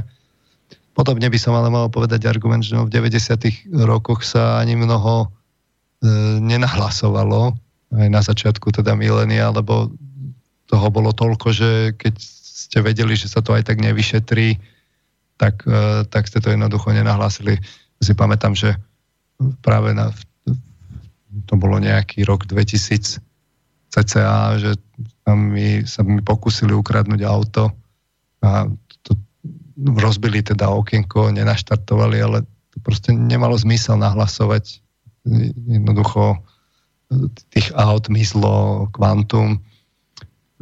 No, nemusíme to teraz riešiť. Toto je taká, taká vec, ktorú sme tam pridali, ako aby, aby bolo vidno viacero tých parametrov. Treba to brať mm. s, istým, s istou mierou voľnosti, ale zase na druhej strane neplatí ani, že tie štatistiky sú úplne vycúcané z prsta. Každá tá uh, vláda má tendenciu si trošku ako keby zlepšiť tie parametre, aby sa vedela predať. No, tak tá motivácia prikašľovať tam vždy je. Ide o to, že nevidíme tam nejaké obrovské výkyvy a to chcem mi povedať. My vieme, že tie štatistiky, aj tie, čo ešte budeme hovoriť, majú svoje limity, niečo nám ukazujú, niečo nám neukazujú, ale je to taký najlepší spôsob takého naozaj komplexného porovnávania. A my chceme ukázať nie to, že nie sú rozdiely žiadne medzi vládami, ani nechceme ukázať to, že sú všetky vlastne poctivé v tých štatistikách, ale chceme ukázať to, že nie sú nejaké obrovské skoky, že nejaká vláda by bola úplne zlá a nejaká úplne dobrá. To chceme ukázať v tejto časti. A budem to ďalej ukazovať na ekonomike. Ekonomika je dôležitá, lebo žijeme v kapitalizme, čiže ekonomika predurčuje mnoho vecí. Ak vám nefunguje ekonomika, tak ťažko bude fungovať napríklad vzdelávanie, zdravotníctvo. Tak ja som si pozrel štatistiky normálne Národnej banky Slovenska, ktorá to vypracováva, tak taká základná je, že hrubý domáci produkt, čo sa vyrobí dokopy v, tom, v tej krajine, tak ten rástol stále, rástol za Mečiara, za Zurindu, za Fica, za Radičovej. Trochu slabšie to bolo v čase krízy 2008 až 2010, ale od roku 2010 už stále, stále rastie opäť to nevychádza tak, že vlastne za Fica by to bolo horšie, alebo jednoducho tá ekonomika sa stále nejako vyvíja. Dôležitejší argument, dôležitejší parameter asi ešte viac sú reálne mzdy, teda nielen čo sa vyrobí, ale čo si ľudia môžu naozaj kúpiť za to, čo zarobia. A, a tak tie reálne mzdy tiež väčšinou rastú, za Mečiara rastli najviac, za Zurindu to aj klesalo, ale potom sa stúpalo tam to bolo zrejme kvôli reformám. E, potom za, za, zase za Fica to rástlo, za prvej Ficovej, za Radičovej potom mierne klesali, tam ale opäť bola zase kríza. No a od roku 2013 už zase stále stúpajú. Aby sme boli objektívni, tak treba povedať, že tie Zurindové reformy tomuto aj pomohli. Tým, že sme sa integrovali do tej európskej ekonomiky, tak sme sa vlastne otvorili a vlastne ťahá nás hore tá ekonomika, keď ide hore, ale aj dole, keď ide dole ale jednoducho aj tie Ficové vlády ťažili z tohto tým, že väčšinu času e, tá svetová ekonomika rástla, tak aj, tak aj my sme rástli spolu s ňou. Čo sa týka ešte toho HDP, tak samozrejme vy z toho ekonomického hľadiska viete robiť také fintičky, že zvýšite teda domácu spotrebu. Inými slovami povedané, že štát začne akoby nakupovať a môže to byť vlastne na dlh to HDP v skutočnosti, akože môžete akoby retušovať, ale, ale, ale v skutočnosti je to ako na dlh. Dá sa samozrejme, aj sa to robilo za Mečiara, takéto, že klesali kontinuálne, ja neviem, devizové rezervy a tak podobne, čiže od sa to bralo. Ale opäť taký ten dramatický, dramatická zmena za tých Ficových vlád nebola. Čo sa týka teda tých miest, alebo teda tej štruktúry ekonomiky, tam si tiež treba povedať, že áno, tá, tá Zurindovo-Miklošovská koncepcia nás teda integrovala a naozaj my z toho nejakým spôsobom profitujeme z krátkodobého hľadiska rozhodne zmysle v tom, že v podstate kam sme to dotiahli, stali sme sa de facto takým takouto provinciou nemeckou, kde tu montujeme v podstate ten náš priemysel je z veľkej časti teda ako nejakou súčasťou uh, predspracovateľskou toho nemeckého, nemeckého priemyslu. A tým, že Nemci išli teda hore, tak nás to samozrejme tiež významným spôsobom vyviezlo. Tým, že tá Severná Európa išla hore oproti tej južnej, tak to nás tiež vyviezlo.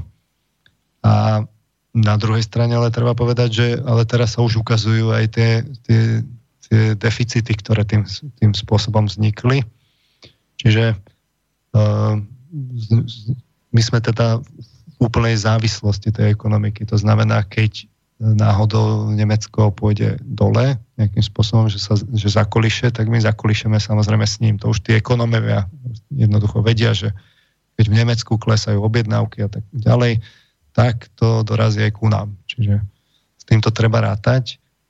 Uh, ale čo je v podstate najväčší ten deficit, ten mantinelový, je ten, ten, náš, ten náš rozvoj práve v tých oblastiach uh, vedy, lebo veda je odvislá od ekonomiky významným spôsobom. Tie kľúčové časti toho... Hlavne technologické vedy. Hlavne teda tie prírodné vedy technické.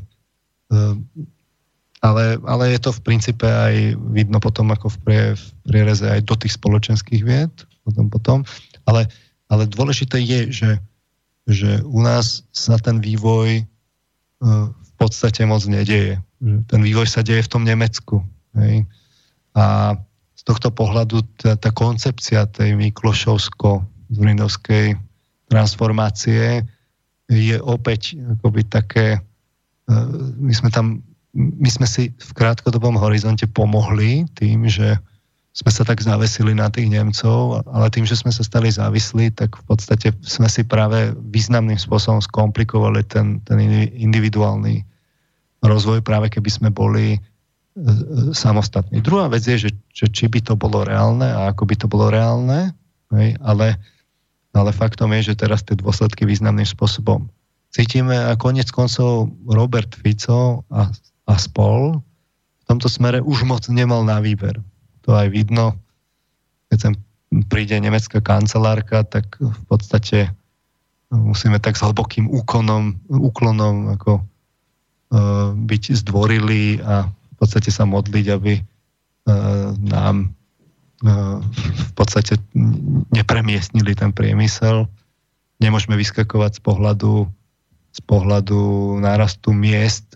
To je práve to, čo, čo ten Mikloš e, s Durindom slúbovali dvojnásobné platy, ale tie, keď ste len montážnou, montážným závodom, tak vy na to tie páky máte významne nižšie. No to sme hovorili tiež v relácii práve poslednej o, o politických mimovládkach, že významným spôsobom tu rastla produktivita práce, ktorá je, už sa začína blížiť nemeckej produktivite práce, tam si hovoril... Okolo 75%, 70-80, tak nejak zhruba. No, ale platy v podstate rastli oveľa, oveľa menej, čiže tu pekne vidno ako keby tú závislosť tej ekonomiky, že, že tie tie veľké výrobné podniky, ktoré tvoria väčšinu toho nášho ADP, tie korporácie, oni si jednoducho tie zisky odsajú a e, potom my tu sme v tej, v tej, v tej rovine, akoby tých, tých, v tom hlbokom úklone a musíme rešpektovať, že, že nemáme moc veľké páky na to tie platy ako zvyšovať. Všetci hovorili teda o Švajčiarsku, ale to práve nie je možné, keď, keď ste vysoko závislí. Čiže na Švajčiarsko a švajčiarske dôchodky a švajčiarske platy rovno zabudníme, to je proste nerealistické. A z tohto pohľadu opäť treba vidieť, že keď teda Štefunkovci slubujú nejaký, nejaký ten ako výraznejší nárast blahobytu, tak e, akým spôsobom chcú ísť do tej koncepcie, čo, čo to bude to nové. Ako je zrejme, že, že oni z tohto pohľadu nič iné ako ako pokračovanie tej koncepcie Miklošovskej a potom Zaradičovej, to, to, tá nadväznosť na SDKU vlastne neprichádza do úvahy a tam tie limity sú v podstate už dneska veľmi, veľmi jasné. Ideš, Dalibor. No, ono je zaujímavé, keď som si pozeral bod zlomu, teda program PS spolu, tak oni aj práve toto píšu, že my sme koncepciu nášho, nášho ekonomického, alebo našu ekonomickú konkurencieschopnosť sme postavili na dovoze know-how a nízkych pracovných uh, mzdách, hej, čiže vlastnej pracovnej sile a nízkych mzdách. No a oni práve hovoria, že už ukazujú sa limity tohto modelu a že vlastne treba prejsť na no, nový spôsob ekonomiky, že mať vlastné inovácie. Ale keď si pozrieme, tak tie ich ekonomické opatrenia v oblasti ekonomiky sú také úplne vlastne snaha o vyrovnaný rozpočet, zmenšiť byrokrat pre podnikateľov, znížiť dane pre nízko a stredne zarábajúcich lepší výber daní, lepšia kontrola eurofondov, všetko úplne všeobecné veci, ktoré nie sú ničím zásadne inovatívne. A to je dôležité. Toto je dôležité, že oni v skutočnosti už nemôžu prekročiť ten mantinel. Pokiaľ my tu budeme montážny závod, tak v skutočnosti zmeniť nič nemôžu. Čiže to je to, čo ste hovorili v úvode, a... že ľudia preceňujú úlohu štátu, že niekde sú tie proste mantinely. No, a... to, to by mohli, mohli, len to by znamenalo v skutočnosti čo? Toto doviesť know-how. Vlastne zrazu my by sme museli tu to know-how začať produkovať vo veľkom. No ale čo by to znamenalo? To by znamenalo v podstate postaviť sa konkurenčne práve tým, tomu nemeckému prostrediu a tak ďalej. Ale a v skutočnosti, keď sa pozriete na to, že, že či oni chcú zaviesť nejaký protekcionizmus, teraz netvrdím, že má byť veľký, ale, ale vôbec nejaký, že, tak, tak zistíte, že to tam nie je, že oni, oni v skutočnosti len chcú integrovať nás do tej Európskej únie a spoliehajú sa na to, že ona nás, ona nás potiahne. Takže Európska únia dnes už má problémy a ten, ten, ten vývoj, keď chcete naozaj niečo dosiahnuť, nemáte na výber. Jednoducho vy, my tu musíme teda začať produkovať to know-how a to znamená nejakým spôsobom sa postaviť aj tým korporáciám. E, taký ostentatívny príklad sa deje práve v tých krajinách typu Čína alebo aj Rusko. Rusko vďaka sankciám, Čína vďaka teda komunistickému režimu. Samozrejme, deje sa to aj nejakým povedzme kradnutím toho know-how a podobne v tej Číne, ale tam vy, vy vidíte, že ako náhle tí Číňania už začínajú niečo vyvíjať vlastné, tak áno, zo začiatku pred 20 rokmi, kde Čína bola ale kde je dnes? Už sú, sú teda tie, ja neviem, 5G technológie, elektrická mobilita. Je kopu oblastí, kde tá Čína už v skutočnosti hrá prím a to nedosiahla tým, že by otvorila ten svoj trh a neviem čo.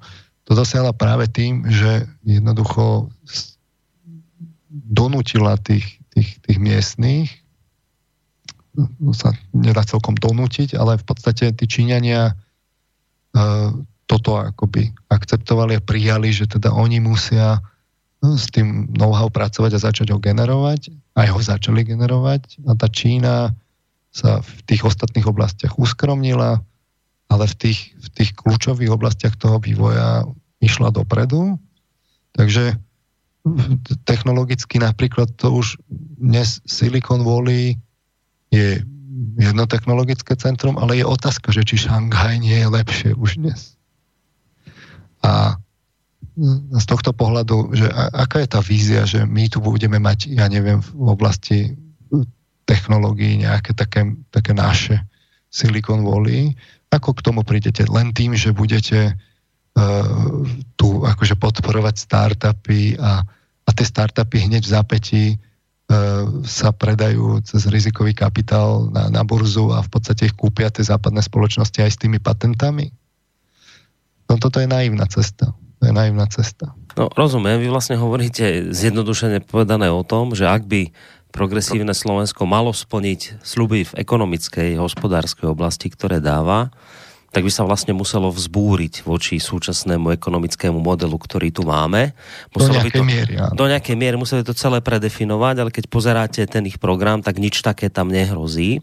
A viem si predstaviť, ale že keby tu sedel nejaký príslušník tejto strany, tak by teraz asi povedal, že áno, že oni si ako limity toho ekonomického napredovania samozrejme uvedomujú, ale že sme zabudli spomenúť to, že veď oni vlastne chcú mm, tie peniaze ktoré tu chýbajú, nájsť práve v, v väčšom odhaľovaní korupcie, že však korupcia je tá, to, to rozkrádanie Slovenska, to šialené rozkrádanie Slovenska je to, ktoré nás tu oberá o obrovské zdroje financií. Ja si viem predstaviť, že príslušník tejto strany by vám povedal, my nemusíme meniť súčasný ekonomický model, dobre, môžeme sa baviť o tom, či budeme montážna linka, alebo čo budeme tu, aké inovácie vyrábať, ale vytvárať, ale že my v konečnom dôsledku najviac strácame na tom, že sa tu proste rozkráda táto krajina, že veci, ktoré tu vyprodukujeme, sa proste prelejú našim ľuďom, no a my, naša strana, povedal, že s týmto ide urobiť poriadok, lebo tu, tu sú obrovské peň, zdroje peňazí, ktoré potom Slovensku skrátka pristanú na účtoch štátnej kasy, ak sa nebude kradnúť. Takže to, podľa mňa by toto povedal. No skús ty, Dalibor, teraz si to vychutné. K tomu sa ešte dostaneme. Budeme mať aj konkrétne, konkrétne korupciu, aj nejaké vyčíslenia. Hmm. Tak toto sme na, zrovna tak podrobnejšie rozoberali v tej poslednej relácii o, o korupcii, že, že ja, ja som za, áno, v korupcii sú nejaké rezervy, ale potom hľadajme tú časť korupcie, kde sú ešte väčšie rezervy, o ktorej to progresívne Slovensko ani nie, že si rovno nasadí tie klapky na oči, aby ju nevidelo, lebo, lebo by zistilo, že je to korupcia, ktorú robia aj sponzory v podstate. No a k tomu sa ešte chcem tí, tí, tí, tí vzdialenejší nepriami, mm. ktorí, na ktorých vlastne to, tá, ten neoliberalizmus vznikol. Tak, hovoríte teraz o globálnej oligarchii. No. No. Ale teda samozrejme aj odporúčame našu reláciu politické mimovládky, korupcia globálnej oligarchie 2. podrobne rozoberali. Áno. Ale teda zhrnutie ekonomiky, ja som tu mal ešte nezamestnanosť, opäť tam vidíme to, že v 90. rokoch bola okolo 10-15%, za Zurindu okolo 15-20, potom zase prvá Ficová Radičové okolo 10-15, no a od roku 2012 ten by bol asi 14%, odtedy stále klesá až dnes okolo 4-5%. Čiže zase vidíme, že je, najlepšie to bolo za tých posledných Ficových vlád, hľadiska nezamestnanosti. Tam tiež treba si samozrejme ujasniť, že s tou nezamestnanosťou sa tiež akože povyhrávalo v čase. Čiže obľúbená fintička je, že, že teda dlhodobo nezamestnaní sa škrtnú a tak ďalej, ale ale to, že naozaj tá nezamestnanosť klesá dlhodobo, to vidno z toho, že ako, sa začal, ako začali zamestnávateľia, to je hlavne teda tie korporácie pertraktovať tú tému toho dovozu tých, tých pracovníkov z iných krajín, či už, ja neviem, zo Srbska, z Ukrajiny, a aby sa to zľahčilo a tak ďalej. Čiže tam vidno, že ten pracovný trh je v mnohých oblastiach s výnimkou takých tých kritických vládových dolín tradičných, že, že, tá, že tá 10-ročná konjunktúra v tomto smere naozaj nás zamestnala v podstate naplno, keď to tak poviem. Čiže keď sa pozrieme na tie ukazovatele, či už HDP, reálne mzdy, zamestnanosť, tak opäť ne, nevidíme nejaké obrovské skoky. V podstate tá ekonomika sa nejako rozvíja. V podstate sme súčasťou tej globálnej svetovej ekonomiky, takže kopírujeme jej trendy keď ide svetová ekonomika hore, my ideme tiež hore. Takže Fico v tomto zmysle mali ste šťastie, že tie vlády e, dosiahli vlastne vládnu v takej tej lepšej časti ekonomického cyklu. Môže sa to zmeniť o pár rokov, ale to, tá pointa, čo sme chceli povedať, je, že v podstate štát hrá už dnes dosť malú úlohu v ekonomike, tak ako boli nastavené tieto vlády za posledných 20 rokov, v podstate e, rozhodujúci je trh, rozhodujúci je svetový trh, a, a tým je daná úloha štátu v ekonomike. Presne v tomto Čiže smere, nie sú veľké rozdiely. V tomto smere očakávať nejakú významnejšiu zmenu je v skutočnosti naivné. Väčšinu toho ADP tvoria tie veľké korporácie zo zahraničia. Tu by mohla nastať zmena len tým spôsobom, že, že teda by sme tých investorov akože vyhnali, oni by začali masívne stiahovať tie fabriky a to by bola zmena, zmena k horšiemu. Ale dosiahnuť tú zmenu k lepšiemu je v podstate dnes mimoriadne ťažké. Práve tým, že sme v skutočnosti v pozícii závislé, vysoko závislej ekonomiky. Sme nesvojprávni v tomto smere. A teda títo progresívci hovoria, že inovácie, konkurencieschopnosť, ale keď sa pozrieme na tie kroky, čo navrhujú, tak nenavrhujú zásadné zmeny. A to vidíte z tej, akoby tej základnej nejakej ideológie, ktorú oni majú, že na to, aby ste budovali tu naozaj konkurenceschopnosť, vlastný kapitál, vlastný noho, tak by ste museli mať národnú hrdosť, museli by ste si vedieť povedať to svoje, museli by ste vedieť jasne popísať, že pozor, sú tu tie západné firmy, tie si odsávajú zisky, tie nás využívajú ako vlastnú pracovnú silu, určite nám nechcú nejak, že nezištne pomáhať, jednoducho je to pre nich výnosný biznis. Čiže pomenovať to jasne, to je prvý krok, uvedomiť si, pestovať to národné sebavedomie a potom postupne po nejakých malých krokoch si budovať časti vlastnej ekonomiky, viac ochrániť tých svojich, podporiť tých svojich. Je to samozrejme veľmi náročné, ale vôbec to myšlienkové smerovanie vôbec nevidíme u tých progresívcov. Práve to, to, to, tá národná hrdosť, že hrdé Slovensko by znamenalo zaviesť nejaké v podstate protekcionistické mm. opatrenia, ktoré dnes ale už zavadzajú viac menej všetci. Na čele teda so Spojenými štátmi americkými, kde ten Trump mm. robí vo veľkom. Presúva výrobu do Spojených štátov amerických, uvaluje teda sankcie alebo clá, lepšie povedať clá, ale aj sankcie sú prostriedkom vlastne na, na toto. Takže z tohto pohľadu on sa snaží budovať, pre, premiestňovať to know-how, ktoré čoraz viac a viac tieklo mimo tých Spojených štátov amerických, zase ho priťahovať aj s tou výrobou do Spojených štátov amerických. Tie ostatné ekonomiky samozrejme musia tiež reagovať, musí reagovať. Aj Európska únia, tam sú potom ťažké jednania, jednania sú s Čínou, všetky tie obchodné dohody v podstate sú v plnom prúde tie jednania, tam je ťažký egoizmus, každý si hrá na seba, len u nás my sme tu totálne stále otvorení a, a my musíme robiť presne všetko to, čo chce Európska únia. No tak to, to nie, že to je naivné, to je v priamom rozpore s tým, že, že čo, čo, čo sa aj deje dnes vo svete, lebo jednoducho už ten, ten, ten, to očakávať, že všetci budú exportovať, tak to by všetci museli potom exportovať na mesiac, aby boli všetci proexportní, lebo niekto musia importovať, ale tí Američania to už nechcú. Už, už, už ani nemôžu, sú tak zadlžení. Takže kde budú potom, kde budeme my exportovať? Skôr či neskôr to začne každému prekážať a potom po, po, to kľúčové bude o tom, že, že ako, ako, je, ako je v podstate chránená tá domáca produkcia, aké sú tie páky na to, aby sa tam to know-how v konečnom dôsledku uh, produkovalo, lebo od know-how vám závisí tá ekonomika. Hej? A od ekonomiky vám závisí aj zdravotníctvo, aj veda a tak ďalej. Čiže no, to sú také spätnovezebné zase slúčky. No, čiže suma sumárum, keď si pozrieme ekonomiku, tak za posledných 20 rokov tam neboli nejaké výrazné zmeny. Jednoducho tie vlády šli v podstate kontinuálne otvorenou ekonomikou, integrovanou do svetového trhu. Čiže nie sú tam nejaké veľké výkyvy, ani progresívci tu ne, ne, nemajú nejaké, nejaké inovatívne, výrazne inovatívne riešenia. No a ekonomika je ale dôležitá v tom, že nám vlastne aj do veľkej miery predurčuje možnosti sociálnej politiky, zdravotníctva, školstva, lebo v týchto odvetviach to nie je tak, že by teda nechcelo sa pomôcť tým slabším. Každý by chcel dať mladým rodinám, seniorom, učiteľom, lekárom, len musíte mať tie prostriedky. A, teraz buď teda ich máte a potom môžete dať, alebo keď nemáte, tak musíte niekde inde zobrať, alebo sa musíte zadlžiť, čiže grécka cesta.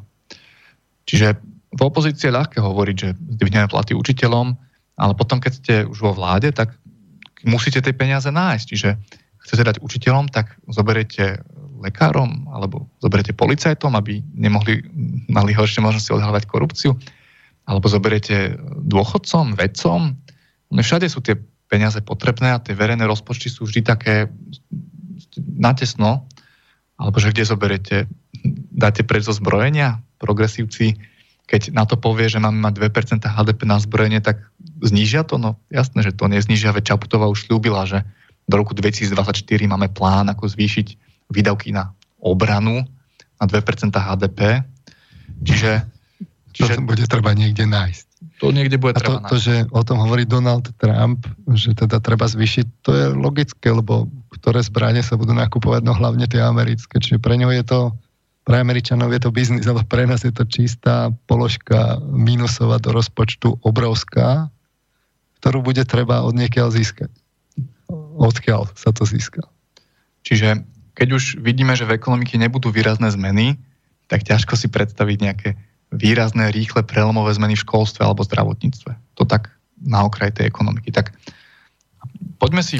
Teo, Môžem jednu zase takú polonajmnú otázku, že keď vravíte o tom, že a spomínali ste to, že napríklad pri, keď, keď bol Zurinda s Miklošom, tak e, vlastne, že krátko dobo nám priniesli ten efekt, že my tou hlbšou integráciou nakoniec sme ako získali tým vlastne, že aj nejaký zahraničný kapitál sem prišiel a áno, ale že dlhodobo sme strátili to, že ako ste spomínali, že sme teraz závislí a tak, ale že nejaké peniaze nám to prinieslo. Zase by niekto mohol argumentovať tým, no veď práve tým, že budú vládnuť progresívci, ktorý na rozdiel od, ja neviem, a to je blbý príklad, lebo však Fico tiež chcel smerovať do jadra, ale že oni to budú mysleť teraz tak vážne s tým jadrom, že oni nás tak, ešte tak hlbšie integrujú. My sme už teraz nejako integrovaní, ale že oni sa posnažia urobiť to hrdé európske Slovensko, ktoré bude ešte hlbšie integrované. No. Čiže ak priznávate, že nám tá integrácia za Zurindu a Mikloša priniesla dodatočné financie, tak veď práve tým, že prídu tieto progresívne sily, ktoré nemajú väzby na nejaké tie národné a nacionálne a že budú smerovať priamo k tomu európskemu, do hlbšej integrácie, k jadru, tak to nám v konečnom dôsledku ďaleko viacej financií prinesie ako teraz. Čiže áno, oni, oni reálne dokážu, niekto by povedal, áno, oni reálne týmto práve dokážu priniesť viacej peňazí do rozpočtu, do ekonomiky, do hospodárstva. Hlbšou integráciou. No, ono, tá ekonomická integrácia už nemôže byť nejak veľmi hlbšia, lebo voľný pohyb tovaru, osôb, myšlienok a kapitálu, ono to už platí, odkedy sme v EU, takže to už sa nemáte kam posúvať. Môžete sa viac politicky integrovať, že vlastne viac odozdať v podstate výkonnú moc štátu. Viac suverenity dať do Bruselu, ale v podstate z toho ekonomického hľadiska tam je colná únia, tam je obchod, obchodné dohody, tam už nemáte veľmi viac sa integrovať. A práve naopak aj to samotné PSK priznáva, že tá stratégia lacnej pracovnej sily a dovozu know-how už má svoje limity, už sa objavujú. To píše presne vlastne PSK. Čiže jednoducho, keď si to zhrnieme, tak a, tie zázračné reformy a, Miklošové a Zurindové spočívali v tom výpredaji toho štátneho majetku. A, áno, vypredával aj Vladimír Mečiar, vypredával to teda uh, tým vlastným, z toho vznikla nejaká časť tých, tých, tých našich oligarchov, aj neslavne známych. Uh, väčšina toho sa v podstate vytunelovala a to zbankrotovalo. A potom prišli teda tie Miklošové a Zurindové reformy, ktoré tie, tie zbytky ale aj tam boli akože aj veľmi lukratívne veci, to všetko sa vypredalo Teraz tým, že to prebrali tí západňari, tak uh, oni to prebrali s, s tou perspektívou, že to zaradili do tých svojich, do, do, do, do tých svojich portfólií a v podstate logisticky, technologicky a tak ďalej to jednoducho a ekonomicky to pozdvihli, našli tie odbytiska a skrátka zaradili to do tých svojich uh, systémov. A vďaka tomu sa nám zvyšil ten blahobyt. Hej? Že e, nebola to tá náročná cesta, že vy si musíte sporiť, no, postupne to tak rozvíjate, musíte si veľa odriekať. Bola to tá, že sa dáte do služby e, niekomu, kto vás tak ako prenaj, že, že ste prenajímaní a z tohto pohľadu nás to za tých 10 rokov alebo 15 rokov e, nás to vlastne posunulo dopredu. Ale teraz už nie je čo vypredávať. Už, už, sa, už sa nič nedá. Z tohto pohľadu už sa ďalšie reformy urobiť takéto nedajú. A naopak, e, vlastne to, že sme teraz v podstate prenajímaní, znamená, že aj to, čo my tu produkujeme, e, aj keby sme nejako technologicky tu niečo produkovali, čo v podstate my sme, nie sme v tom vývojovom článku vo väčšine prípadov, ale aj keď trošku sa tam niečo vývoja udeje u nás, tak sa v skutočnosti neudeje pre nás, ale udeje sa pre tých našich prenajímateľov. Čiže to know-how odišlo a tá naša, ten náš deficit, to oneskorenie v tom vývoji, to vidno na patentoch, že u nás sa tých tých patentov generuje málo a naopak vo svete, v tom, v tom, v tom Nemecku, povedzme, tam sa ich generuje N. A teraz vy, aj keby ste teraz začali s tým, s tým know-how rýchle niečo robiť a produkovať tú vedu, tak v podstate narazíte na, na všetky tie míny v tých, v tých, jednotlivých oblastiach, lebo len čo by ste chceli niečo robiť, ja neviem, genómové inžinierstvo, tak tam je kopu tých patentov, už obsadené celé úseky DNA a podobne. Takže e, z tohto pohľadu náš deficit sa z, z, z, prudko zvýšil. Čiže my sme urobili tie reformy Durindové Miklošovské na, na úkor deficitu v tom, v tom, v tom vývoji vedecko-technickom. Áno, len viete, že... A ten deficit. Dobre, len uh, rozumiem tomu, keď hovoríte, že v tej ekonomike ako samotnej, ako ekonomike už nejaké veľké zmeny ekonomické sa robiť nedajú. To chápem, ale ale teraz tá ekonomika je vlastne previazaná aj s politickými vecami, s politikou.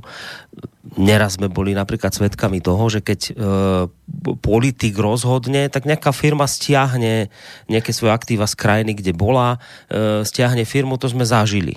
Čiže tá ekonomika vplýva na, e, politika vplýva na ekonomiku a ja som sa tým ako by teraz som si obliekol ten kabál progresivistu, tak snažil som sa tým vysvetliť, že tým, čo chcú robiť progresívne Slovensko, že chcú robiť hrdé európske Slovensko, ktoré bude hlboko integrované, tak my budeme, akoby, keď to mám povedať jednoducho, my budeme väčší priateľ Európy, my budeme väčší priateľ tam tých ekonomík európskych, ktoré potom s väčšou radosťou sem budú posielať zahraničný kapitál, pretože budeme akoby serióznejší partner pre nich. Čiže na politickej úrovni sa urobia rozhodnutia, ktoré potom prinesú efekt v ekonomickej rovine v skutočnosti to, to proeurópske znamená byť, e, byť posluhovač, že vy jednoducho musíte výjsť v ústretí to, čo vám príde z Bruselu, respektíve z Berlína a Par- Paríža.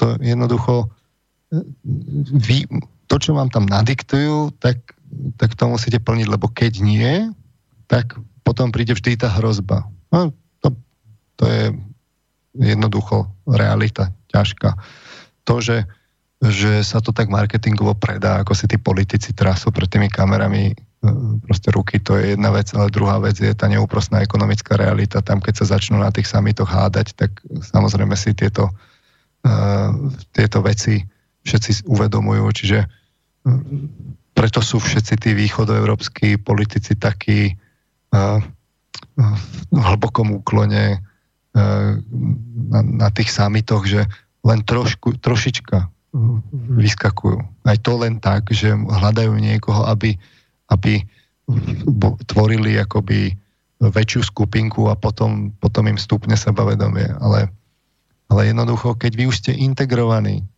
a máte pred sebou tú hrozbu, že tak dobre, tak my vám tam zatvoríme kopu tých závodov a bude, zvyši sa vám nezamestnanosť a, a tým pádom váš volič okamžite vás prestane voliť, lebo lebo vy ste to že vraj pokazili, no tak jednoducho potom už len, už len môžete robiť čo? Už len, už len ste vlastne taký, taká marketingová fasáda toho Berlína a Bruselu. Na to sa presne no, v skutočnosti deje, že keď sa pozriete, že kde sa uh, toto, no, tie neoliberálne strany vôbec akože len pripúšťajú možnosť zopretia sa, e, tak ja som tak ešte som to nepočul. lebo, lebo zrejme v Bruseli majú patent na pravdu a všetko, čo tam povedia, je dobré a všetko, mm. čo by sme my chceli tu akože lokálne, je zlé. No, len tá Čína nás už medzičasom predbehla za tých 20 rokov, bola ďaleko za nami a teraz už zrazu ona si môže dovoliť veci a my si nemôžeme dovoliť veci. Samozrejme je to veľkosť ekonomiky, ale to je práve tým, že v tej tej Číne majú tú svojprávnosť, generujú si tam to know-how a začínajú zatápať tým, tým západňarom. Podľa toho to aj vidno, ako prudko sa to obracia to kormidlo, že zrazu Čína je čoraz väčší a väčší nepriateľ. Pritom vlastne Čína v podstate nič neurobila za posledné roky, čo tam akože niečo teda robí v tom juhočínskom mori, ale inak nič. Dobre, čiže zhrnuté, počiarknuté... Môžete, môžete povedať aspoň, že Krím obsadili, alebo tak, nejako tak, že anexia a tak ďalej, a Ukrajina, ale čo môžete povedať teda na Čínu, že čo urobili niečo hostilné, tak nemôžete. A napriek tomu sú nepriateľ.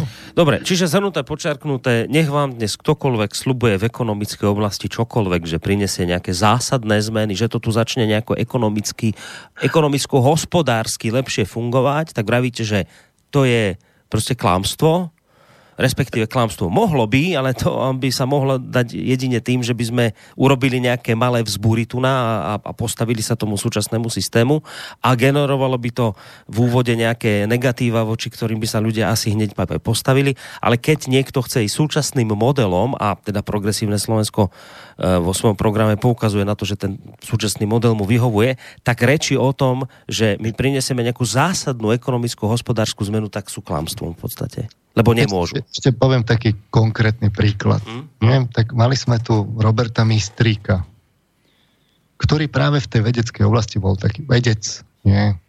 a mal úspešnú tú firmu. A bol to teda ten prezidentský kandidát a mal aj tie patenty. No ale čo urobil Robert Mistrík? No predal tú firmu aj s tými patentami na západ. Hej, jednoducho v istom momente si vytiahol ten zisk, bol úspešný a predal to. A kde sú teraz tie patenty? Nie sú na Slovensku, sú jednoducho na západe. No tak, toto, tak toto jednoducho chodí, že, že hm, aj keď sa tu horko ťažko niečo vyprodukuje, tak práve preto, že, že hm, je tu tá otvorenosť a nie je tu aj vlastne reštriktívne opatrenie na to, tak patenty sa jednoducho presúvajú preč. Jednak sa ani u nás moc negenerujú, lebo v podstate vývoj sa deje práve v tej, v tej, v tej priemyselnej oblasti. Tá si, tá si e, to, to vlastníctvo na tie patenty samozrejme stráži, aj objednáva, aj grantuje, to je podstata toho, väčšina toho výskumu. A hlavne, čo je najhoršie, ten západ odsáva tie mozgy. Čiže ako náhle tu je niekto, niekto nejaký šikovnejší, tak ho odsajú. A teraz, čo urobí to, to progresívne Slovensko, aby zamedzilo tomu, že, že, že tí ľudia neodídu za tými výhodnejšími podmienkami? Čo urobí? Bude ich vlastne platiť, alebo čo? To by muselo zmeniť celú tú ekonomiku, ale či, čím ich zmení? Toto môže len marketingov a teraz práve robí presný opak, lebo tá, tá, tá opozícia v podstate eh, má presnú tú, tú filozofiu, čo mali komunisti ešte, kým nenastúpili k moci, že čím horšie, tým lepšie. Tak v podstate stále ako keby uh, ukazujú, čo všetko je to zlé, čím sa robí tá psia nálada a tí mladí jednoducho od, odchádzajú aj kvôli tým lepším ekonomickým podmienkam, lebo tí samozrejme na západe oni ich bezkrupulózne vlastne odsávajú. To je v podstate to isté, čo s tými patentami a, a ešte naviac, ako je to aj kvôli tomu, že teda je, je tu takéto zdanie, že však toto ide do bažin celé, tento bananisten. Mm-hmm. Ale keď sa pozrieme na tie parametre, že ako je to nepredpojate, e, že, že v ktorých teda tých parametroch je to zlé, tak, tak ten obrazok je žiaden nejaký zásadne katastrofický. Ale však k tomu sa ešte vlastne dostaneme. No, túto ešte, aby ste neodišli od ekonomiky, hoci teda viem, že sme už asi pre ne dlhšie, ako ste plánovali, ale Rudolf píše akurát mail, že prečo si páni myslíte, že už nie čo predávať a čo pôda a voda, naviac čo nám Godzilla rozkáže, to musíme urobiť. Sme malý národ, tak si moc nemôžeme vyskakovať. Čiže ešte vodu a pôdu tu máme, to sa ešte dá rozpredať. No tak v okamihu, keď rozpredáme vodu a pôdu, tak už nemáme ani krajinu. Teraz ešte akože máme v skutočnosti tú pôdu už, už vo veľkom rozpredávame, už, už nám toto prestane patriť, tak potom fakt už je len, už, už, len, už len príde ten pokyn, že tak pozrite, že tá krajina vám už nepatrí, všetko, čo sa tam vyrába, to aj tak vyrábate pre nás.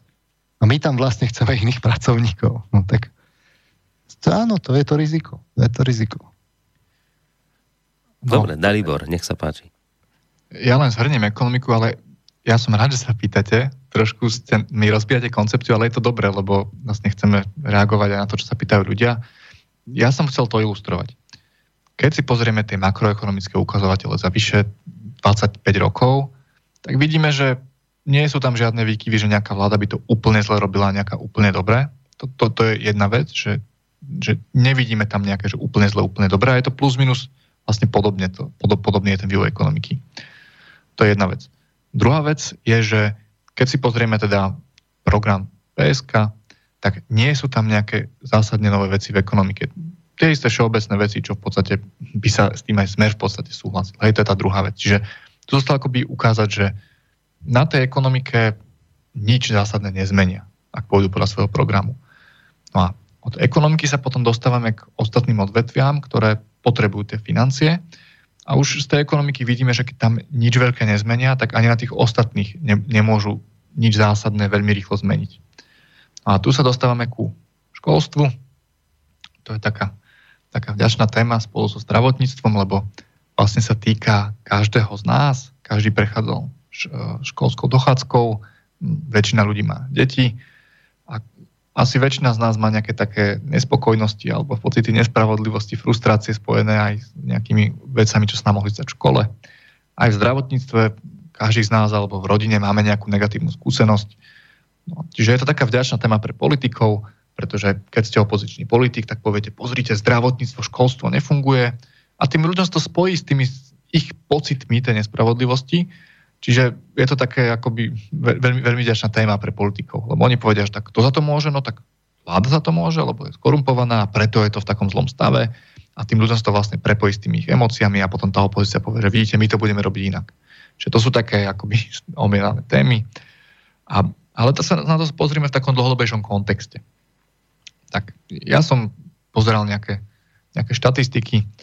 Takým dôležitým uh, kritériom je, že platy učiteľov, že ako, ako rastú, tak ja som si pozrel, našiel som iba do roku 2012, to by ma veľmi zaujímalo, že ako to bolo od roku 98 alebo aj viac do minulosti, ale teda uh, od roku 2012 narastol plat učiteľov na z 99% priemernej mzdy, tak v roku 2018 už bol 111% priemernej mzdy.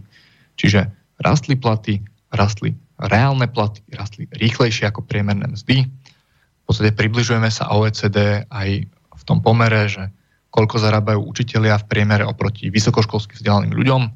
Stále sme ešte pod tým, ako to je v OECD, ale približujeme sa. Ono ideálne by to bolo porovnať s tými obdobiami Radičovej a Zurindu, to sa mi nepodarilo nájsť, ale ja si myslím, že ten rast platov učiteľov, ktorý teraz je najväčší v histórii a tá ekonomika by o tom aj nasvedčovala, lebo z Radičovej bola ešte kríza. Čiže aj PSK píše v bode zlomu, že učitelia a učiteľky sú na okraji záujmy spoločnosti a ich ohodnotenie rástlo len v posledných rokoch. Čiže vlastne priznávajú, že, že tie najväčšie rasty boli práve za tých Ficových vlád. Čiže to je od čo sa v médiách nejak veľmi nezdôrazňuje. Čiže to, to sú platy učiteľov.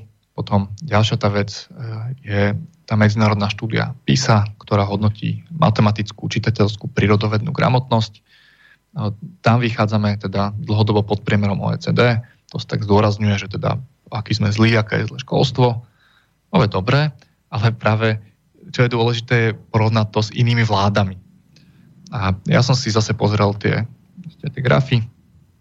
A meria sa to od roku 2000, eh, 2003 eh, alebo 2002 a tuším 2003, čiže v podstate od druhej Zurindovej vlády to môžeme porovnávať, čiže za druhej Zurindovej sa to nezlepšilo, za prvej Ficovej sa to mier, veľmi mierne zlepšilo, za Radičovej to padlo najviac v histórii, za druhej Ficovej to zase padalo, tiež dosť, ale menej ako za Radičovej No a teraz za vlastne tretej Ficovej a Pelegriniho sa to zase mierne zlepšilo. Hej. A, čiže samozrejme tá vzdelávacia politika to je dlhodobá vec. Nie je to len také ľahké, že prirovná to k tým vládam, ale zase vidíme, že nie je to tak, že tie, tie smerácké boli oveľa horšie ako tie Zurindovské a Radičová. Jednoducho zhruba rovnaké, alebo dokonca ešte, ešte lepšie z toho vychádzajú. A, a potom, čo, čo som vlastne ešte zistil, je, že samozrejme môžeme, môžeme kritizovať aj tých, aj tých ministrov smeráckých, ale reálne viacerí z nich sa snažili pracovať odborníkmi, napríklad ten materiál Učiace za Slovensko, ktorý tvoril, sa tvoril za, za Plavčana, tak tam jeden z hlavných autorov je Vladimír Burian, ktorý teraz píše program pre Kisku, ďalším Ivan Juráš, ktorý písal program pre Sasku do týchto volieb kurikulárnu reformu materských škôl eh, za Mikolaja. Z sns robil profesor Pupala, ktorý teraz zase píše program vlastne pre Kisku. Čiže do istej miery tam boli pripustení tí odborníci z rôznych názorových táborov a normálne s nimi pracovali tie smeracké vlády. Čiže samozrejme môžeme oprávnene kritizovať, ale zase tvrdiť, že to bolo nejaké úplne zle za jedných vlád a za druhých to bolo výrazne lepšie, to tie dáta neukazujú. A keď si pozrieme, že čo teda tam majú tí progresívci v tom programe, tak tí tam majú, že teraz vyhnutie platov učiteľov o 10%, teraz tie posledné roky to bolo zhruba 6%, každý rok oni chcú o 10%, no to sa samozrejme ľahko sľubuje, nepíšu, že odkiaľ to má zobrať. A potom tam majú také nejaké, také, čo by ste s tým súhlasili určite, že podporovať osobný rast učiteľov, zmeniť kurikulum tak, aby sa žiaci rozvíjali v schopnostiach ako otvorenosť, flexibilita, tímová práca, sloboda škôl v tom, aké si vyberú učebnice, grantové programy na zlepšenie inovácií. No a takéto veci v podstate úplne všeobecné, ktoré nie sú nejakým zásadným spôsobom inovatívne. Čiže, čiže ak by som sa mal pozrieť na to školstvo, tak nehovorím, že budú horší, možno budú lepší, možno budú horší, ale nie sú tam nejaké prevratné zmeny. A to si ešte musíme uvedomiť ten, ten vlastne dlhodobý horizont. A to som sa tak bavil s jedným e, expertom na vzdelávaciu politiku. No a on mi hovoril taký príklad jedného opatrenia, čo tuším za ľudí navrhujú, že e, keď máte 9 rokov základnej školy, tak teraz máte vlastne za každý ročník, že musíte dosiahnuť nejaké znalosti to dieťa, nejaké schopnosti, inak prepadne. A že bolo by fajn spraviť také cykly, že máte 3 roky, potom 3 roky, 3 roky a že vlastne po tých troch rokoch by ste to prehodnocovali. A, a to dieťa by malo taký priestor na nejaký individuálny vývin a vlastne mohlo by sa tak individuálnejšie to vyladiť a neprepadávalo by tak, hej. Tak, tak fajn, opatrenie môže byť zaujímavé. A teraz, keď si to predstavíte, tak kým ten návrh vytvoríte, to dáte opripomienkovať, politicky presadiť, tak to hneď máte dva roky vám ubehnú potom, kým prejde celý ten cyklus toho nového systému, tak to je 9 rokov, s tým, že učiteľia sa tomu musia ešte prispôsobiť, oni sú zvyknutí nejakým spôsobom učiť, na to si potom navyknú. Čiže v podstate už máte 11 rokov, čiže celé tri volebné obdobie máte, kým vôbec prebehne to prvé opatrenie a kým to môže prinášať ovocie a to ešte nevieme, že aký veľký prírastok to prinesie. Čiže tie zmeny v školstve sa určite robiť dajú, aj sa robiť majú, ale oni sú naozaj dlhodobé a naozaj máte tam objektívne limity, predovšetkým tie finančné. A, a ja teraz nehovorím, že, že nemajú tam žiadne zaujímavé nápady, ani nechcem byť kategorický, len to dávam do kontrastu s tými sľubmi. Beblavý, teda po tom, čo vyšli výsledky PISy za rok 2018, tak hovoril, že priemernosť nám nestačí.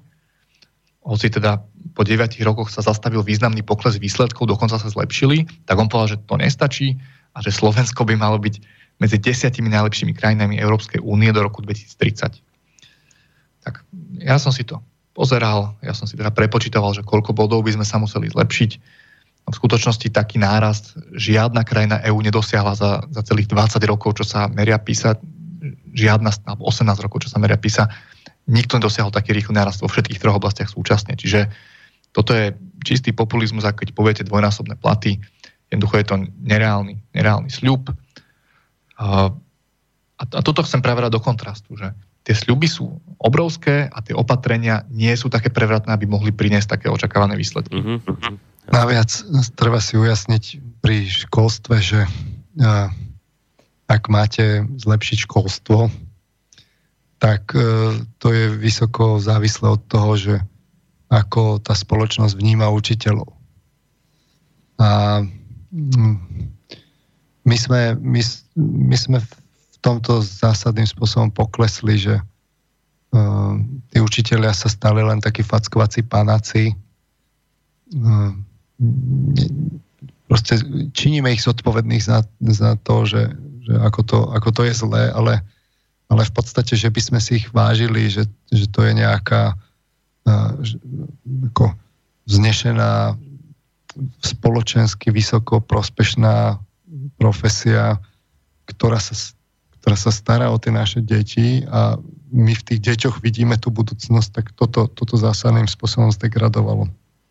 A my tu tak s obľubou teda hovoríme o tom fínskom modeli, ktorý chceme dosiahnuť so, so stredoeurópskou byrokraciou a s balkánskym spôsobom financovania, že teda aké je to tam úžasné v tom Fínsku, ale kým vo Fínsku sa e, na učiteľa hlasia tí najlepší a majú tam pomer, ako som počul, že jedna ku desiatim, že môžu zobrať jedného z desiatich, tak u nás v podstate idú za tých učiteľov tí najhorší. No to len akoby dokumentuje tú, tú biedu to, tej, tej profesie, ktorá dokumentuje tú biedu tej spoločnosti toto, aby ste zmenili, tak mm, to musíte akoby celé prenastaviť. to, to, to je najväčšia ako keby tá ťažoba. Lenže v skutočnosti, keď sa pozriete na naše ministerstvo školstva, tak ono vždy v podstate bolo predmetom tých ideologických záujmov, že či už kresťanských alebo národných. Vždy sa tam niekto v podstate tlačil tak, aby tam vniesol nejakú ideológiu. A obávam sa, že v tomto smere majú v aj, aj, aj neoliberáli. A toto bude pre mňa veľmi zaujímavé sledovať, že keď teda budú zostavovať vládu, ak budú, lebo však to si najskôr počkáme, že, že, že ako to bude na tom ministerstve školstve vyzerať, ale ja si myslím, že tí liberáli vlastne sa budú snažiť si ten rezort obsadiť, pretože oni majú celkom konkrétne ideologické zámery, čo s tým školstvom urobiť. A tie najzásadnejšie zmeny nakoniec dosiahnete aj tak tým, že tam niekde v pozadí v podstate zvíhate tú vedu. Čiže, ale tá veda je samozrejme odvislá od, toho, od tej ekonomiky a od toho, že ako vy generujete to know-how. Čiže e, my na tých na univerzitách potrebujeme robiť naozaj čo najlepší výskum z tohto pohľadu neviem, Univerzita Komenského, keď si pozriete, že kde je teda v prvej 500 tak kým toto nezlepšíte celé, toto postavenie univerzity, to sa vám potom premietne akoby aj do toho narastu tej, e, toho, že tí ľudia vidia, že tam, že byť vedcom, že to je vysoko dôležitá vec a aj lukratívna, tak pokiaľ to neuvidia, tak sa ani nezlepší to, to, to postavenie do toho systému sa neprelejú tie, tie, tie, tie poznatky. A zase ste tam pri tej ekonomike, že keď vy ste tí závislí, tak my tu v podstate môžeme sledovať, že čo sa vyvíja v Nemecku a potom to tu môžeme na tých našich univerzitách kopírovať. V lepšom prípade sa môžeme trochu modliť, že tu tie korporácie trochu nám niečo dajú urobiť, ale hneď si v zapäti zoberú tie patenty do svojho vlastníctva. A tak toto teda akože mm. ďalej neposunieme. Čiže nie je inej cesty nakoniec už inej ako tá, že, že, že si naozaj strážite, že čo tu zostane, čo tu produkujete a rozvíjate si to a chránite si to pred tým, aby, aby to niekto nevzal, aby vám nevzal tie, tých ľudí, aby vám nevzal tie patenty, aby vám v podstate ne, nevykochal tie univerzity, Eh, aby, ste tie, aby na tých univerzitách neboli nejaké také tie, tie, ten formálny výskum, že ale v skutočnosti nie je. Je to len nejaký taký, akože tá hra na vedu a podobne. No, to, to je celá sada takých tých komplexných závislostí, ale v podstate na začiatku je tá, tá koncepcia. A z tohto pohľadu už my sme te, tu, ten koncept tej, tej Mikloš, toho Miklošovsko-Zurindovského výpredaja sme ho už vyčerpali. Čiže v školstve, zase podobne ako v tej ekonomike, uh, áno, že treba tam veľké veci zmeniť, treba tam veľké veci robiť, ale tie opatrenia, ktoré navrhujú progresivisti, tak veľké nie sú, tak zásadné, aby k takýmto veľkým zmenám mohlo dôjsť. Tak som to teda pochopil. Uh, aj z toho, sa čo... robiť, dá sa robiť aj akože menšie, že naozaj ten položiť ten akcent na učiteľa, zlepšiť to, to spoločenské postavenie a tak ďalej. Ale na konci je aj tak tá, tá veda vzadu, e, to previazanie tých, tých, tých univerzít s, tým, s tou ekonomikou a v podstate zvyšovanie kreditu toho vzdelania. A vy to neviete urobiť len tak marketingovo, že teraz si zaplatíte reklamu, že my budeme tých učiteľov si teraz hýčkať. To musíte urobiť z toho konca, že to nie je len hra na učiteľov, ale že, to, že tí ľudia musia naozaj vidieť reálne, že, že produkovať vedu je naozaj aj v podstate aj lukratívne, aj je to lákavé. No, uh, tu možno by som použil jeden mail a teraz som vďačný a to aj chcem tak vyzvať poslucháčov, lebo vidím, že ešte píšu aj maily k tým ekonomicko-hospodárským záležitostiam. To, berme to tak, že túto tému už máme uzavretú, teraz máme školstvo, tak skúste tie maily písať k tej téme, ktorú aktuálne rozoberáme, tak ako to napísal teraz poslucháč Johnny, ktorý píše, že teda progresivisti sú za otvorenosť detí v škole, to je tak nič nehovoriace, že to môže byť otvorenosť aj k násiliu, extrémizmu a ja neviem čomu všetkému. Asi vieme, o akej otvorenosti to vravíme. Otvorenosť e, ku pretlačaniu homo agendy, registrovaných partnerstiev, bezbrehej imigrácie, rôznym gender blúdom z istambulského dohovoru a tak ďalej. To smrdí ultraliberálnou propagandou a brainwashingom. Ide im skôr o indoktrináciu detí a výchovu ich budúcich voličov a nie o zlepšenie vzdelania. Tak toto napísal poslucháč. Chcete no. k tomu niečo? Lebo viete, možno by niekto povedal, že... ideológie, ktorú sme už spomínali. No, k tomu sa ešte ja chcem dostať. Ja som tak tu, vlastne tak sme vymysleli tú štruktúru relácie, že najprv povieme akoby také tie veci, kde nie sú reálne, nie, nebudú nejaké reálne zásadné zmeny očakávateľné. Uh-huh. A potom povieme, že budú tu nejaké zmeny, práve tie, ktoré súvisia s tou ideológiou, uh-huh. ale tie vlastne viete spraviť pomerne rýchlo a pomerne lacno. Že? Zlepšiť postavenie učiteľov je dlhodobá vec. Hej? Ale to, že si tam nastavíte nejaké ideologické preferencie, dáte nejaké školenia, budete osekávať slobodu prejavu, no to viete spraviť dosť rýchlo a lacno. A to si chceme práve na záver povedať. Len akoby tá prvá skupina tých vecí je, že na ktoré chytajú tých voličov, mm-hmm. že zlepšiť, zlepšiť vzdelávanie a tak ďalej. Mm-hmm. A to chceme ukázať, že tam nespravia také zásadné rýchle Hej. zmeny, aké sľubujú. Hej? Mm-hmm. To chceme ukázať. A že tie zmeny, ktoré spravia, sú práve tie iné, ktoré nie sú tie voličsky populárne. A, a to je vlastne aj to, kam ten posluchač podľa mňa mieril. Tak tomu ešte sa chceme dostať na záver. Dobre, máme zase hodinku za sebou, nejdeme si trošku zase hudobne oddychnúť? Dajme si. Ja ešte, ešte chcem k tomu teda no. vzdelávaniu. Čiže ešte to, tu mám citát Andreja Kisku, ktorý e, povedal, že v zdravotníctve sa za 4 roky neurobilo nič, rovnako ako v školstve. Tak a tu na práve je to, čo som chcel ukázať, že vlastne aj ten Kiska, aj ten Beblavý, že vytvárajú ten dojem, že tu sa nič nerobí, je tu všetko zlé a my to teraz akože otočíme a bude to super. A toto je ten, práve ten moment tých manipulácií a, a to chcem ukázať, že, že to vlastne ukazujeme na tých štatistikách, že, že nie je to tak, že ten vývoj je kontinuálnejší, dlhší a nie sú tam možné nejaké zásadné rýchle skoky a to božne s tým programom, ktorý oni majú. Mhm. Dobre, tak teraz môžeme pesničku? Poďme na to. Dobre.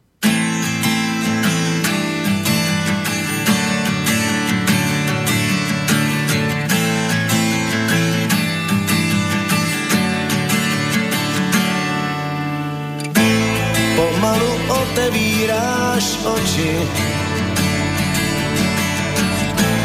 to osáváš nový den. Jen tma se kolem tebe točí, jak rád bys oknem viděl ven. Chtěl by si ještě spatřit nebe, strop tvojí cely nestačí. Zítra je konec z toho zeme, protože zem se otáčí.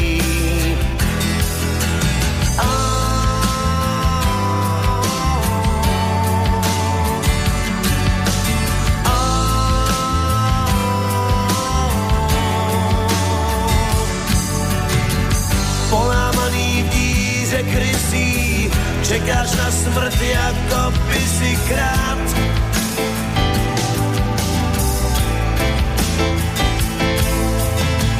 Jen ten, kdo se pravdy bojí, ten před Bohem neobstojí snad.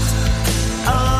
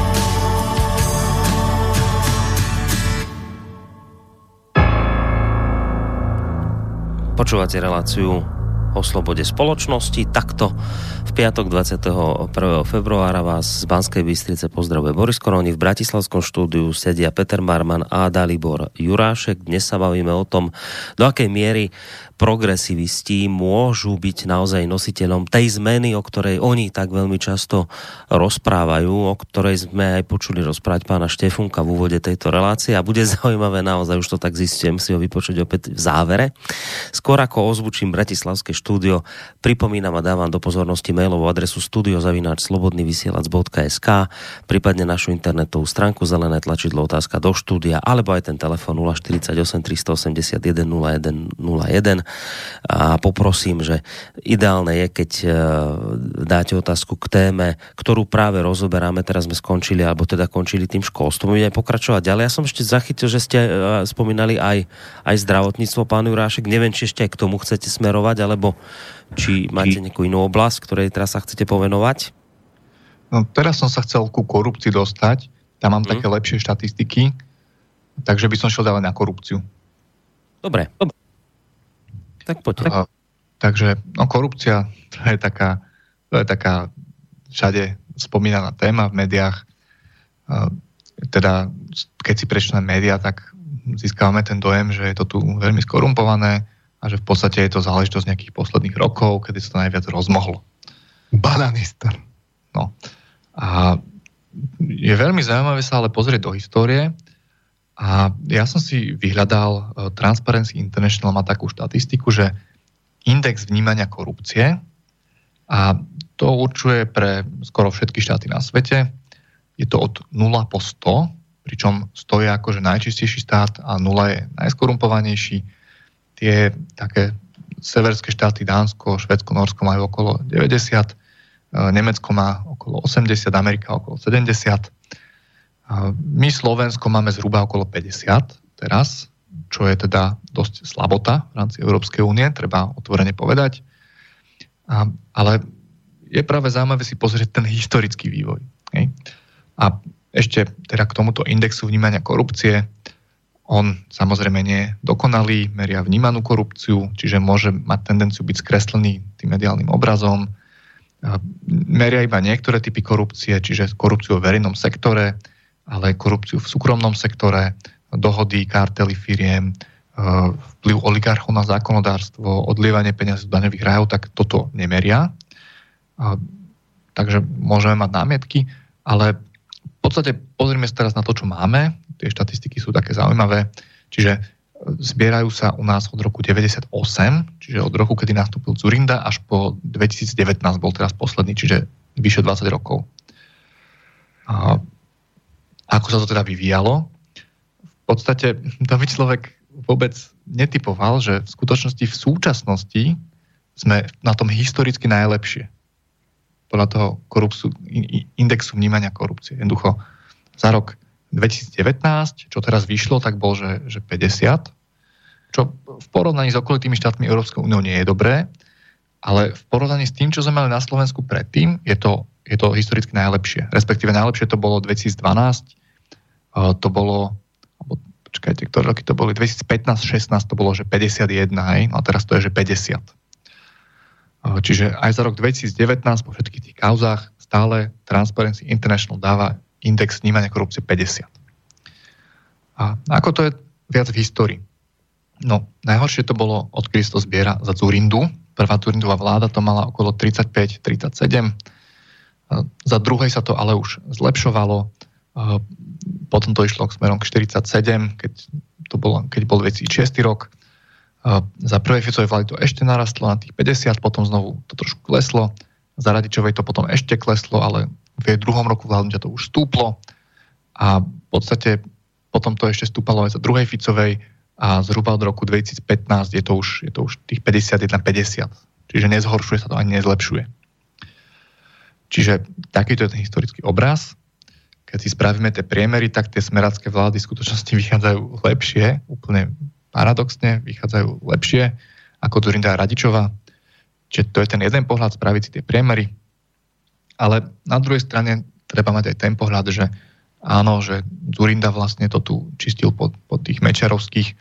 A za, za tie 900 roky e, nemáme, za, za tie mečarovali nemáme ten korupčný index, to sa nezbieralo vtedy pre Slovensko.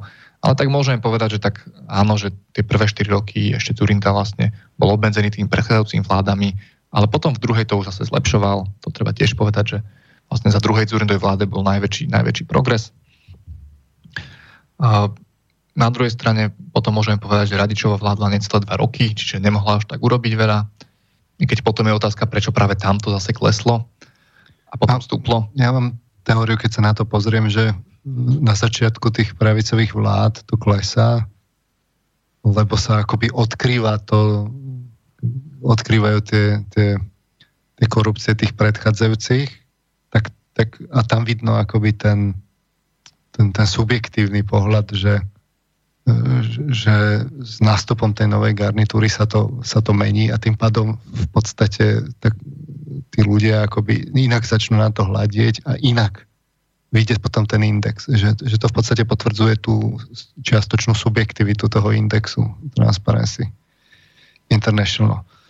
Ale to je jedna vec. Druhá vec je, že je to index, ktorý tu roky robí Transparency International. Je to proste nejaká štatistika s nejakým stupňom voľnosti. A teraz my, keď sa pozrieme do novín, tak e, ľudia nadobudnú ten pocit, že to, že to už, čo sa dnes deje, mm-hmm, to už je katastrofa. Hej, ale z pohľadu tých objektívnych dát to tak nevyzerá. To, to vyzerá, že, že to, to je práve, že... Trochu lepšie. Trochu lepšie. Druhá vec je, že že mohli sme byť možno na tom lepšie, ale rozhodne to nevyzerá ako na ten obraz v tých liberálnych médiách. To, to už, čo sa tu deje, je katastrofa. To, to si treba tak ujasniť, že, že tie informácie, ktoré nám prichádzajú z médií, sú selektívne my sa máme vo voľbách rozhodovať ako slobodne, ale prichádzajú ku nám selektívne informácie. To vidno už len z toho, že tie médiá deklarujú, že oni vyznávajú nejaký svetonázor a takže si vyberajú z tej reality to, čo tomu svetonázoru vyhovuje. Takže keďže liberálnym médiám uh, vyhovuje to, ten čím horšie, tým lepšie, tak z toho potom vyplýva aj ten obraz teda ten obraz toho Slovenska, že čo sa už deje, to už nie je možné, to už, už, to, už to snať horšie ani byť nemôže. To, toto treba si tak ujasniť, že my tie médiá jednoducho nemáme objektívne, máme ich selektívne, práve tak, ako oni majú selektívne záujmy. Práve tak, ako majú selektívnych majiteľov. No inak by no, ešte celkom zaujímalo, že čo teda progresivisti v oblasti korupcie slubujú Uh, lebo teda jedna vec je porovnať to, že ako, ako to vyzerá ten mediálny obraz, ktorý hovorí o tom, že pre Boha živého aká diera, aký bananista a teraz zistujeme na základe nejakých dát, že to nie je pravda. Ale teraz na druhej strane aj toto by asi bolo treba povedať, že Eh, že čo teda tí progresivisti navrhujú, či tam majú, či aspoň v tejto oblasti teda majú nejaké konkrétne opatrenia, ktoré by teda mohli ten náš index, ktorý, ako ste povedali, je naozaj žalostný v porovnaní s inými európskymi krajinami, či by v tomto smere mohli nejako významne s tým zamávať. No, áno, tak k tomu sa dostanem ešte. Eh, ešte poviem,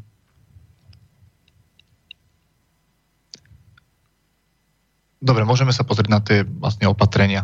No, no. Uh, keď si zoberieme to v tom kontexte, tak tie vlády sú vlastne nútené príjmať tie protikorupčné opatrenia, je to aj tlak z Európskej únie, čiže v podstate všetky vlády nejaké príjmali, ja som si tak to zhrnul, že zákon o slobodnom prístupe k informáciám 2001, čiže e, prvá Zurindová, to je veľmi dôležitý zákon, e, potom je zase zákon o preukazovaní pôvodu majetku 2010, čiže prvá Ficová, e, povinné zverejňovanie zmluv, 2011 Radičova, to je tiež veľmi dôležité, potom zase uh, tretia Ficová protischránkový zákon. Čiže ono kontinuálne sa nejaké príjmajú a zároveň tie, čo už vlastne prijali tie predchádzajúce vlády, sa nerušia.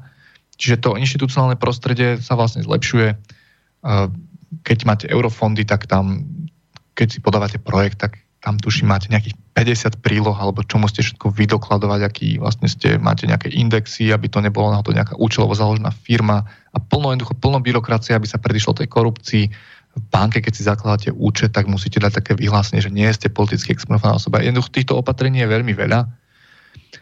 Našiel som tiež také Ineko zase, ďalšia politická mimovládka, robí, že hodnotenie nezávislosti inštitúcií a oni no, teda majú nejaké také metodiku, kritéria, že ako je volený riaditeľ, aké má funkčné obdobie, ako je tá právne nezávislá tá inštitúcia. A 18 e, inštitúcií zhodnotili a tiež som bol taký prekvapený, že napríklad vyšlo, že ústavný súd má veľmi dobrú nezávislosť, generálna prokuratúra má veľmi dobrú nezávislosť, RTVS veľmi dobrú nezávislosť, že vlastne väčšina tých inštitúcií bola na tom dobré ale tam sa berú akoby tie inštitucionálne väzby, že aké sú tie kritériá, ako sa vytvárajú tí riaditeľia. Keď zákulisné machinácie to nerieši. Hej? Ale chcem tým povedať to, že z hľadiska tých opatrení už nemáme sa až tak veľmi kam posunúť a tí progresívci, a keď som si pozeral ten program, tak tiež tam nie je nič také zásadné, ako že je tam že ako lepší výber daní, akože odvia, rozvezanie lúk, rúk policia, takéto všeobecné veci. Uh, nie je tam nič také prevratné. Uh, jak, keby sme chceli ako zasiahnuť proti korupcii, tak najefektívnejšie by bolo asi sa pozrieť na, na daňové raje, uh, pretože cez, vlastne cez tie sa veľa korupcie robí, pričom ako daňové raje paradoxne pôsobia niektoré krajiny Európskej únie, ako Holandsko alebo, alebo, no, alebo Írsko. Uh, čiže, ale o tom tam už nepíšu. Hej? A my sme si hovorili v relácii korupcia globálnej oligarchie 2, že koľko peňazí sa cez tie daňové raje vlastne uleje na, na vyhýbaniu sa daniam. Ale zjavne tu nie je nejaká vôľa ani zo strany Európskej únie, reálna vôľa niečo spraviť. Ono sa akože možno povie, že a je to náročné, lebo však to je suverénny štát, on si určí dania, aké chce, ale ja keď na tak rozmýšľam, tak, tak keď... Na, to je jednoduché. Že keď na Irán sa dajú dať sankcie, keď na Rusko sa dajú dať sankcie, tak ako prečo by sme na Bermudy nemohli dať sankcie? To je, keby sa chcelo, tak sa to vie spraviť. No, to je, a to, to je ešte stále tá menšia časť tej korupcie, ktorú, kde nám utekajú väčšie peniaze než tej tendrovej. Tá najväčšia sa zdá byť tá, ktorá e, súvisí s odlievaním tých, tých ziskov do zahraničia práve v tých korporáciách. Čiže to, kde my tvoríme väčšinu HDP, ktoré tvoria tie korporácie, ktoré tu tvoria ten zisk, ktoré si ho potom odlejú rôznymi takými čudnými operáciami smerom do zahraničia, to sa potom nezdaní a vlastne nám to v tom rozpočte chýba. Aj na to školstvo, aj na to zdravotníctvo a tak ďalej. To je korupcia. A tam progresívne Slovensko a spol na toto nejako a vo svojom programe informácie, Tam je ticho po piešine, mm. sú vyslovene selektívne, na to nás nenasmerujú a už vôbec neopatrenie, že by sa v tejto sfére akože chceli nejaké robiť. Lebo prečo? A tam si všimnite, že predstavte si, že by teda s týmto prišli. Hm, tam vidno tie zviazané ruky a to, ten hlboký úklon, že, že by s týmto ako prišli s nejakým opatrením, tak no, no to máte ako, ako keď vo Francúzsku chceli zdaniť tie, tie veľké giganty, čo to produkujú zisky, uh, Facebook, Google a tak ďalej. A oni, v skutočnosti tu sa generujú tie zisky, ale, ale vlastne tie dane sa platia niekde inde. Takže že dodatočné zdanenie, tak, tak hneď sa začal teda vyhražať teda Donald Trump, že, že teda ako to, to, to nenechá bez, bez odvety a už tam začali lietať vyhražky. A to bolo Francúzsko. Čo by teda urobili akože tí, tí naši politici, keby s týmto vôbec prišli, tí, títo, čo, čo sa chcú ešte hlbšie integrovať, tak no čo by sa stalo? No tak skúsme trikrát hádať. S týmto treba tiež samozrejme rátať, že toto sa v tých tých indexoch no, korupcie už vôbec nevyskytuje, to je tá vysokourovňová korupcia. Čiže sú také potom iné výskumy, ktoré sme si tiež hovorili v tej relácii o tých politických mimovládkach, že, ktoré hovoria, že, že ako sa príjmajú zákony. Že, že, že zákon sa príjme vtedy, keď to chcú tí bohatí a zaujímavé skupiny. No ale keď to chcú bežní občania, je to v rozpore s týmito dvoma skupinami, tak tá pravdepodobnosť je mizivá, že by sa niečo prijalo, to, čo ľudia chcú. No to je presne to, čo, čo je ďalší druh korupcie, že ako sa prelobujú zákony, ktoré vyhovujú bohatým a zaujímavým skupinám. To je tiež korupcia, lebo na to tá ekonomika potom ako to, to ju dusí. A, a, a, na to máme regulárne výskumy ktoré sa zase do týchto indexov nepremietnú, ale, ale významný vplyv samozrejme majú. Takže celá tá téma korupcie e, je jednak senzitivizovaná významným spôsobom, čo ukazujú vlastne, čo ukazuje už len tento index.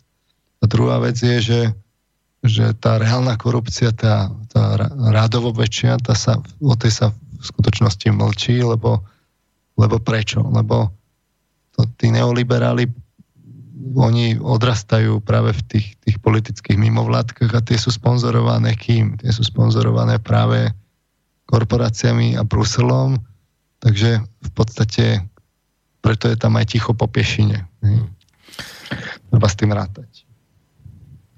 Čiže vlastne hovoríte o tom, že keď nám teraz progresivisti hovoria, že teda zatočia s korupciou, ktorá je už na Slovensku neúnosná, to je popri tej zmene ďalšie najčastejšie skloňované slovičko, tak poprvé teda ani nie je veľmi s čím točiť, lebo je to tu momentálne, pokiaľ ide o korupciu, momentálne najlepšie ako bolo. Inak už počujem vzadu za sebou výčitku od nejakého uh, mimovládkara, že aha, ako sú vám dnes zrazu dobré uh, výskumy politických mimovládok, ktoré robia, že teraz sa s tým oháňate, keď sa vám to hodí. Ale teda podľa Transparency International sme na tom lepšie, ako sme boli v minulých rokoch, čiže keď niekto hovorí, že dnes idú tu upratovať vo veľkom, tak to je také zvláštne. No ale podstatnejšia vec je tá, čo spomínate, že že e, teda ono upratať treba, lebo naozaj tu máme obrovské straty peňazí, ale že tam, kde by bolo treba upratovať, e, tam do tej komnaty, tam do tej komorky uh, progresivisti nenahliadli, lebo vlastne de facto ani tam nahliadnúť nemôžu. A tam v nej, v tej komorke sú skryté najväčšie peniaze. A čo sa týka teda toho referencovania, tak samozrejme, že referencujeme teda tie dvakrát overené objektívne údaje, ktoré sú interpretované selektívne, či, tak že podľa mňa rozumnému človeku to musí byť jasné, že ako to je aj s tou korupciou. Ale tak oni sami požadujú, že dajte nám nejaké dáta. Tak, tak zoberieme tie, ktoré oni rešpektujú, tak tie im tam dáme a ukážeme tie rozpory v tých ich dátach. Tak, tak áno, tak, keď, tak stačili by prehlásenia, keď, keď toto nepotrebujú, tak potom stačí sa na to nepredpojate pozrieť. Tak to tak len toľko, že jednoducho my sme nútení tie ich data, ich, ich výskumy brať, pričom v záujme občianskej spoločnosti by bolo mať teda to naozaj objektívne, komplexné a nie selektívne. Ale už aj tie, čo sú, čo sú ich, ktoré sú selektívne, tak stačia na to, aby bolo vidno tú selektivitu. Hmm. Dalibor, poďte ďalej, lebo už pozerám, máme 22 hodín, aj pomaly 30 minút, už teda hmm. ako značne e, naťahujeme ten čas. O, o mňa nejde, ale teda, a, aby ste vy toho stihli povedať čo najviac, tak poďme sa posunúť ďalej. No až ani my sa neponáhľame. Tak je dobre, tak potom v poriadku. Dôležitá relácia. Tak je dobre. Myslím, že do pol jedenástej bol ten oficiálny čas, ale mm. môžeme to ešte natiahnuť. Dobre, ešte, dobre. aby som bol férový e, k tým opatreniam, ja som si teraz otvoril ten program, tak oni tam majú takéto, že posilníme právomoci protimonopolného úradu, sfunkčníme hmotnú trestnoprávnu zodpovednosť funkcionárov a tak ďalej, že ako majú tam také tie nejaké, čo sa ešte možno dá zlepšiť, ale nie je tam nič nejaké úplne prevratne nové, e, ale aby som bol spravodlivý, tak majú tam, že zastavíme odlievanie podnikateľského zisku do daňových rajov a legálne obchádzanie daňových povinností, takže to, keď som sa lepšie pozrel, tak to tam je. Aha. No, u, uvidíme, že čo, no len, čo teda... ako sa to reálne docieli. No, no veď uvidíme. To sa dá totiž to docieliť len na európskej úrovni. No a to je to, že oni, aby toto presadili, tak by sa museli postaviť Európskej únii. Uvidíme, či to spravia. Jednoducho. Sme veľmi zvedaví. Sme ne, veľmi zvedaví. Sme, ale nebudeme ich kriudiť, dobre, ale, ale dobre, že to. Uvidíme. No. Keď, keď sa to, akože, tak my to oceníme, samozrejme. Dobre. Nemáme s tým problém. Čiže ja ani nechcem teraz hovoriť nejako, že nie je tam nič dobré v tom programe, ani že nič nezlepšia, ja len dávam do kontrastu tie obrovské sľuby a to, že tie zmeny nebudú také veľké, ako sa sľubuje. To, to, to, na to chcem poukázať. Takže, takže toľko k tej korupcii. Možno ešte potom by sme sa mohli vyjadriť k tým kauzám. Ono taký ten argument, že oni nemajú kauzy, nie je úplne relevantný, lebo tak jasné, že tí, ktorí neboli vo vláde, ešte nemajú toľko kauz. Tým vládam sa tie kauzy zbierajú, čím sú dlhšie, tým ich majú viac. A potom je to už o tej mediálnej, vlastne, či ako to tie médiá rozmažú a emočne nabijú a vlastne o tej šikovnosti tej opozície a hlavne o tom, že ako, aké, aké ako stoja na na jej strane tie médiá, tej opozície, o tom to je. Ale samozrejme nejaké kauzy už, už majú progresívci. My sme o tom aj písali na hrote, teda aj o tých Štefunkových, aj o, tej, aj o Čaputovej, o tej praxi, o tom, či robila na živnosť právnickú činnosť alebo nie. Nechcem teraz veľmi do detailu a tiež zdôrazňujem, že nie sú to nejaké obrovské kauzy, ale to, čo je výpovedné, je to, ako reagovali, keď tie kauzy vyšli. A tam už sa ukazuje, že, že tie ich principiálne postoje nie sú až také principiálne, pokiaľ ide o nich samotných. Keď bola tá Štefunková kauza, tak Truban povedal, že tak áno, my úplne nemáme čo skrývať, pýtajte sa čokoľvek. No a potom, keď my sme sa ako z redakcie Hrotu pýtali, tak nám neodpovedali na tie otázky. A to boli niektoré dôležité otázky, ktoré sa iní nepýtali. Čiže vlastne to, čo im vyhovovalo, to povedali aj tie stanoviska boli také PR stanoviska, že to, čo sa im hodilo, zdôraznili, to, čo sa im nehodilo, to tak zamlčali. A, a kto má teda záujem, tak na tej našej stránke rod.info tam máte, že kto je predseda PS Ivan Štefunko a jeho kauza monogram, tak tamto je popísané bližšie. Podobne pri Zuzane Čaputovej, uh, tam bola tá otázka, že keď pracovala pre Vieuris, či to bola vlastne právnická činnosť na živnosť, čo sa nesmie. A potom ešte samozrejme to, že ako to bolo s tou koncipientskou praxou, keď ju robila niekoľko sto kilometrov od bydliska. Nepoviem teraz do detailu, ale podstata je tá, že oni nejakú časť teda odôvodnili tam, kde mali tie argumenty, ale tam, kde akoby tá kľúčová, tam sa nevyjadrili. A my sme potom aj v zoslovili. Tí najprv povedali, že, že dobre, že odpíšu nám, ale bolo to tesne pred voľbami, tak povedali, že, akože, že nechcú pred voľbami, že až po voľbách. A potom, keď sme sa pripojili po voľbách, tak povedali, že no, že sme sa rozhodli, že nakoniec to nepovieme. A, to bolo tiež také principiálne stanovisko. No a ako a samozrejme treba povedať, že je to v podstate vec nejak, nejakých ich súkromnej dohody, hej, že aký majú pracovný pomer, ale na druhej strane, keď teda oni hovoria, že aký je dôležitý ten whistleblowing a že aké je dôležité, aby zákon platil pre každého rovnako, tak a to bož v prípade verejných funkcionárov, tak akože si myslím, že mali zaujať principiálne stanovisko a minimálne ju vyzvať, aby to objasnila. E, nespravili v tomto smere nič. Takže... Potom máme ešte ďalšie kauzy. No tak dnes máme pána Kísku napríklad, tam je to tiež veľmi pekne viditeľné, ako sa k nemu stavajú jeho, či už koaliční partneri, ale aj, aj médiá, či, či ho teda tak pretriasajú, ako by to robili v prípade svojich e, politických protivníkov, to tiež stojí za zamyslenie.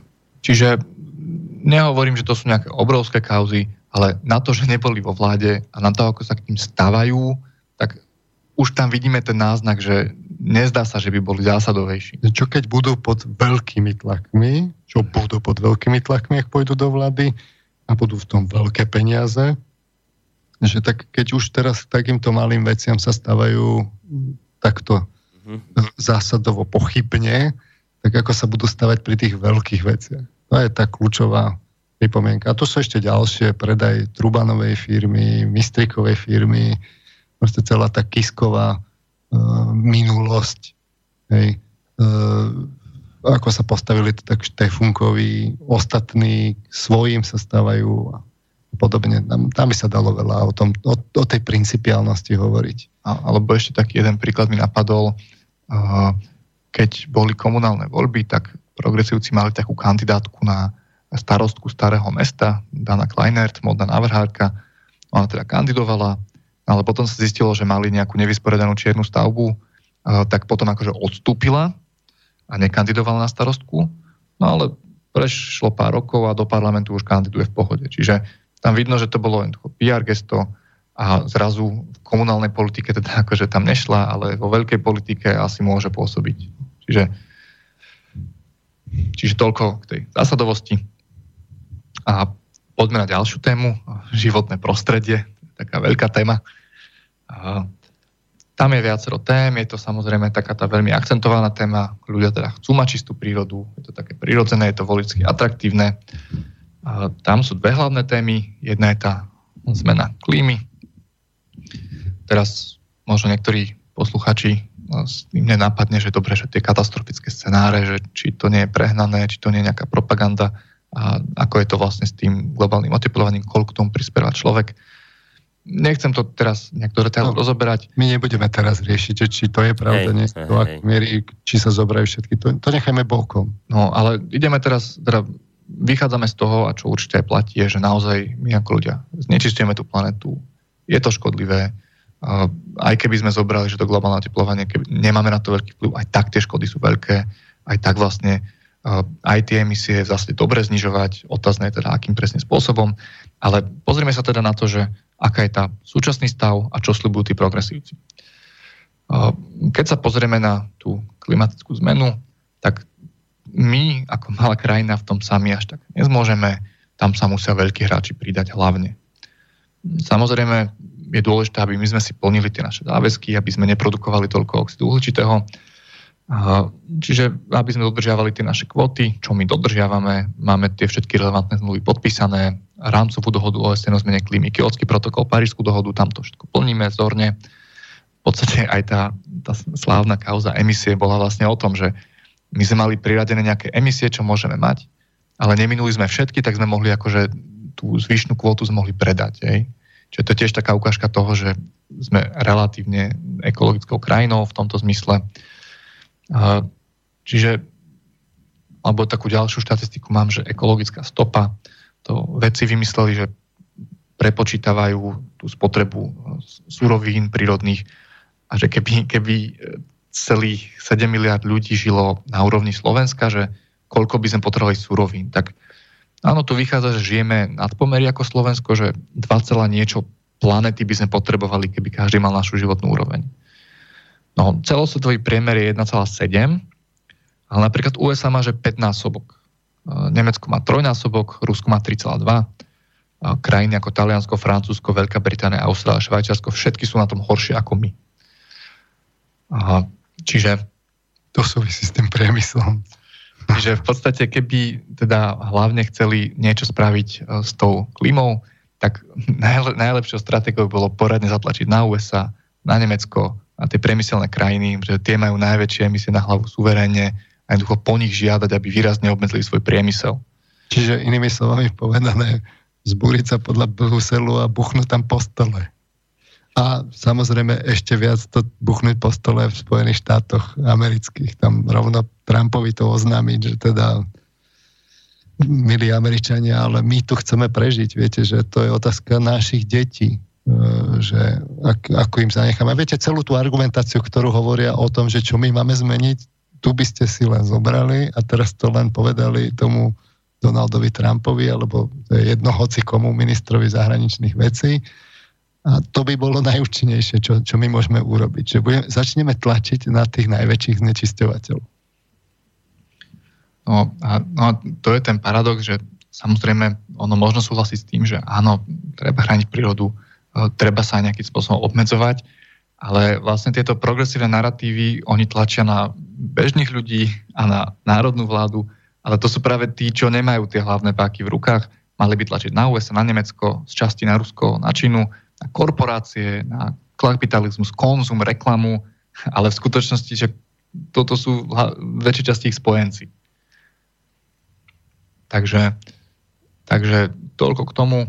V podstate tá agenda aj klimatická sa stáva čoraz viac hlavným prúdom.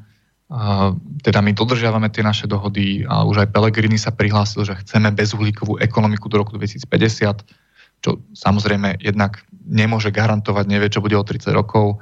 A otázka je, či je to reálne, ale jednoducho už aj, aj tí bežní politici nabiehajú na túto líniu, e, sú na to aj tlaky z Európskej únie, už aj Orbán hovorí, že treba zalesňovať, čiže táto politika sa jednoducho bez na to, či budú alebo nebudú progresívci, tak bude sa presadzovať. Že tak či tak sa bude riešiť, jasné. Ale, ale treba povedať, že zase je to aj vďaka tým progresívcom, že to tlačia, to, to zase im neveriem, ale jednoducho e, to, ako to oni prezentujú, že sa tu zase nič nerobí poriadne a versus to, čo oni navrhujú a akým spôsobom, hlavne kde to chcú presazovať, kde to chcú pretláčať, tak v tom je, v tom je tá jednostrannosť. Čiže to, že to senzitivizujú, je dobré. Ono, bez tej sensitivizácie by sa tí ľudia nezobudili. Mm-hmm. Druhá vec je tá motivácia tej senzitivizácie, že oni zistili, že to je akoby na ten nacionalizmus nejaká protisila, tak, tak to tie korporácie a tí najväčší znečisťovateľia tlačia, aby, aby to ľudia cítili, čo je také paradoxné, ale dobré. Ale potom prídu tie opatrenia, ktoré treba urobiť. Ale progresívci prídu s tými, ktoré sú menej efektívne. Respektíve také kozmetické len. Ktoré sú zamerané na nás. Ktorými vlastne my... My sa máme obmedziť. My sa máme obmedziť a v podstate tým Bruseli ani tým Američanom nič nepovedia, lebo to si oni riešia, to, to sú naši partnery. No ale keď my sa máme obmedziť, tak nám tam budú vyplakávať o tom, že ako tie naše deti budú zomierať a budú trpieť a tak ďalej, tak celú túto rozprávku by mali teda po, v tom Bruseli povedať, že teda na, naše deti nechcú kvôli teda Nemcom, Britom a hlavne teda Američanom trpieť a tak ďalej. No, to by bolo najúčinnejšie opatrenie. Zatlačiť tam, kde je toho znečisťovania najviac. No ale tam sa zase raz zatlačiť nedá, lebo tam sú zviazané ruky, absolútne, lebo ako ste povedali, to sú práve spojenci. To sú práve tí, kde sa to nedá spraviť. Čiže aká bude reálna zmena v tejto oblasti? Čiže to, že sa to senzitivizuje dobre, oceňujeme, lepšie sa zobudiť neskôr, kde boli doteraz dobré, ale ako sa s tým vysporiadame? A je to najefektívnejší spôsob? Nie, nie, nie sú náhodou efektívnejšie tie zmeny? Ako to treba povedať, že aj tá Európska únia, jednoducho, oni, USA je v tomto iné, ale Európska únia akcentuje, oni chcú sa obmedzovať aj tie väčšie ekonomiky, či už teda z propagačných dôvodov alebo reálnych, že nie je to, že by úplne nič nerobili, ale faktom je, že ako progresívci tú tému nastolujú, tak oni chcú najviac obmedziť bežných ľudí, národný štát a ten, kto z toho vidie relatívne lepšie, sú práve tie korporácie, Amerika, veľké priemyselné ekonomiky. To je akoby tak, oni nastolujú tú problematiku, že toto je ten výsledok. A teda členové tam prinášajú, čiže viac o tom teda hovoria, to je aj pozitívne. Myslím si, že viac by nejako akcentovali takú tú environmentálnu výchovu a tak, že to sú také dobré veci.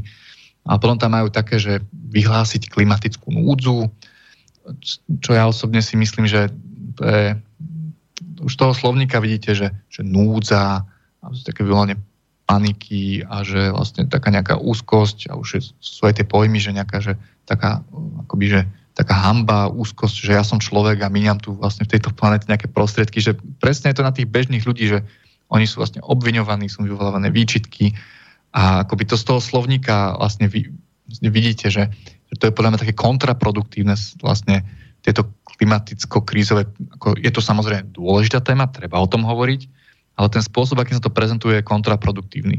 A to PSK je vlastne práve o tom, že oni sú tí najväčší uh, klimatickí uh, panikári alebo najviac hovoria o tej klimatickej núdzi.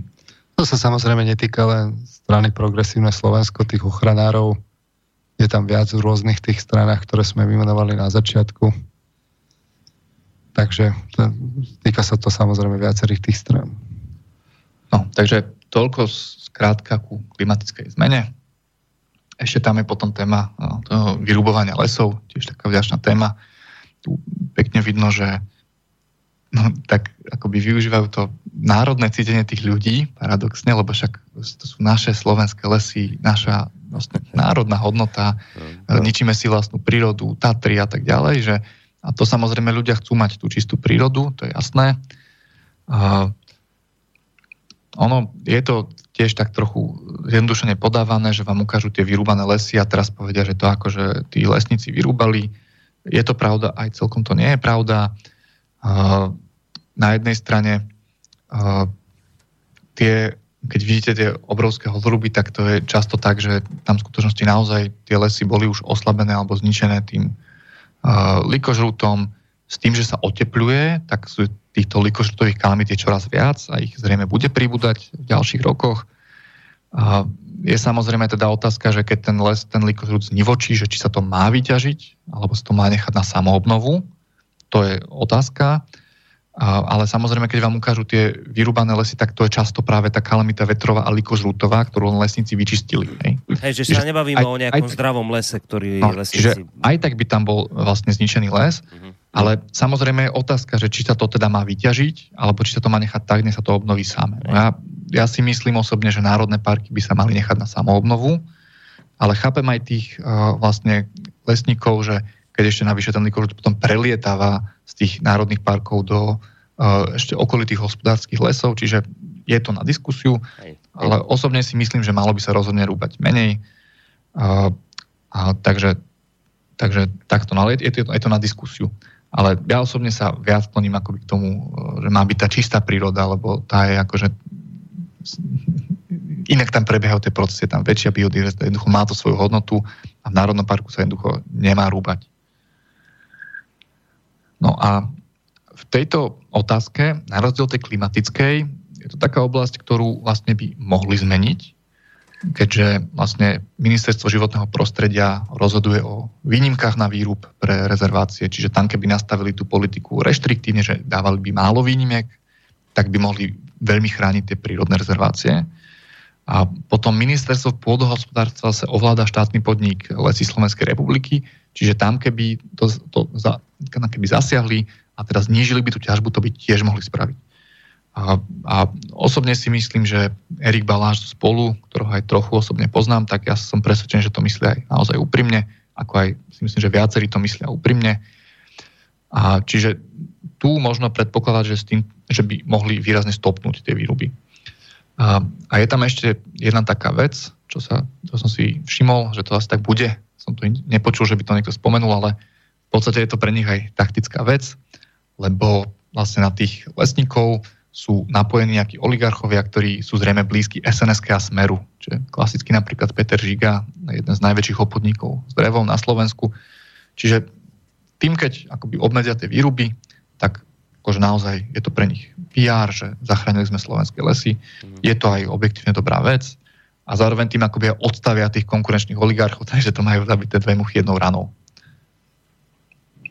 No a aj to teda slubujú v tom svojom programe, že to urobia? No áno, však samozrejme, oni to majú, však tento Erik Baláš mal iniciatívu My sme les, ktorá sa vlastne bola taká tá kampaň ochranárska, že prichádzame o lesy a treba to zastaviť. Hej, čo hej. samozrejme, toto je jedna z tých ich hlavných uh, ekologických téz, že treba a tu, to zastaviť. A, tu aj to, a, a teda v tejto, v, konkrétne v tomto prípade aj tvrdíte, že tuto naozaj sú aj nejaké veľké opatrenia, ktoré keby urobili a ktoré majú v programe, tak by reálne mohli naozaj priniesť ten podľa vás pozitívny stav. No tuto spraviť môžu mm. a ja si myslím, že to asi aj budú chcieť spraviť. Mm. Dobre. Teda na, na rozdiel od, od tých, od tých uh, strán, ktoré sú spojené s tými oligarchickými štruktúrami, ktorým tie oligarchické štruktúry toto znemožňujú. Ak si spomínate, tak ochrana lesov, to bolo to bola jedna z tých tém, keď no, Robert Fico nastupoval, nastupoval k vláde, tak e, to tam bolo. No, tak, e, aký je ten reálny stav dnes, môžeme, e, môžeme o tom debatovať.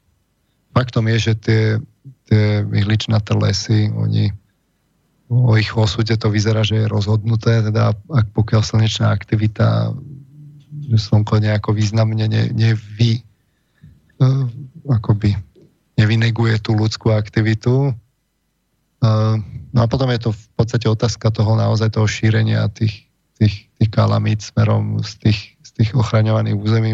Sú na to prípady, ja neviem, v Bavorsku, tak to v podstate lahol popolom, keď to tak poviem, Národný park a potom tam prišli aj žaloby, že tá kalamita sa šírila do okolitých hospodárskych lesov to už, to už je potom akoby na diskusiu. Hej. Faktom je, že no, my sa s Daliborom kloníme k tej významnejšej ochrane prírody. Ja by som išiel ešte ďalej z tohto pohľadu. Hej, pohľadom akože chémie, umelých hmôt a tak ďalej a tak ďalej.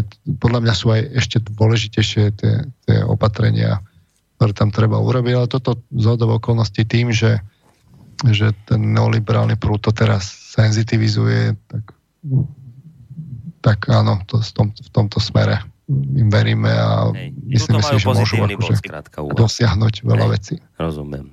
Ale tak, tak samozrejme tiež uvidíme, lebo mm. Čiže aj tie plastové obaly samozrejme tomu venujú pozornosť, už aj mali nejaké návrhy zákonov v tomto smere, takže toto je oblasť, kde by eh, mohli naplniť tie sluby. Uvidíme. Takže toľko k životnému prostrediu. A už sa teda blížime ku koncu. Teraz sme hovorili o oblastiach ekonomiky, školstva a korupcie životného prostredia, dôležité oblasti. A ukázali sme si, že nie sú v nich až také rozdiely medzi vládami. A tiež sme si ukázali to, že aké veľké sľuby teda majú tí, tí progresívci a vlastne, že reálne sú to prehnané veci, ktoré zrejme nemôžu splniť. Eh, okrem teda tých lesov a nejakých vecí v životnom prostredí, kde teda budeme držať palce, aby tie dobré veci spravili. Takže, eh, ale v podstate také tie zásadné zmeny, školstvo, zdravotníctvo, korupcia, tak to sú veci, ktoré sa menia dlhodobo a na ktoré potrebujete väčšinou aj tie ekonomické predpoklady. A, a to sú práve tie témy, na ktoré lákajú voličov a kde nemôžu tak rýchlo dosiahnuť tie zásadné zmeny. No ale potom sú tu ešte témy, ktoré až tak nejako nepropagujú a ktorý, ktoré tí ľudia až tak nechcú. A to sú tie ideologické témy a to sú práve tie, ktoré vedia zmeniť relatívne rýchlo a relatívne lacno. A veľmi dobrý príklad na toto bola, bola kampaň Čaputovej, ktorá hovorila, že spravodlivosť, slušnosť a tie samé dobré hodnoty hovorila, také tie v podstate také frázy, s ktorými každý musí súhlasiť. Ale keď išlo o tie také tie obsahové témy, a keď sme sa aj my z Hrotu pýtali, že tak dobre, že ak, aký má vlastne postoj k tej migrácii, že, teda, že chceme tu švédsku cestu, že chceme tu tých e, množstvo migrantov, chceme tu ten multikulturalizmus, tak tomu už neodpovedala jasne, tak v podstate povedala, že, tak, že mohli by sme urobiť viac pre tých migrantov, ale už tak jasne nešpecifikovala, že, takže, teda, že chceme ísť tou západnou cestou, kde sú výrazné spoločenské problémy s tým spojené keď sa aj pýtali na základe na to, tak tiež to tak nejak, že môže, zatiaľ asi nie, ale že ne, nepovedala, že jasne nie, ani jasne áno, nevyjadrila sa jasne. LGBT sa teda vyjadrila jasne, že podporuje aj partnerstva, aj adopcie, ale teda v tej kampani sme to videli, že koľko sa hovorilo o tých frázach, ktoré ľudia chceli počuť, sa hovorilo veľmi veľa a o tých obsahových témach, že ako má vyzerať Slovensko, sa hovorilo vlastne málo. Prakticky, ako má vyzerať. Tak. A povedzme si teraz, že ktoré to sú tie témy.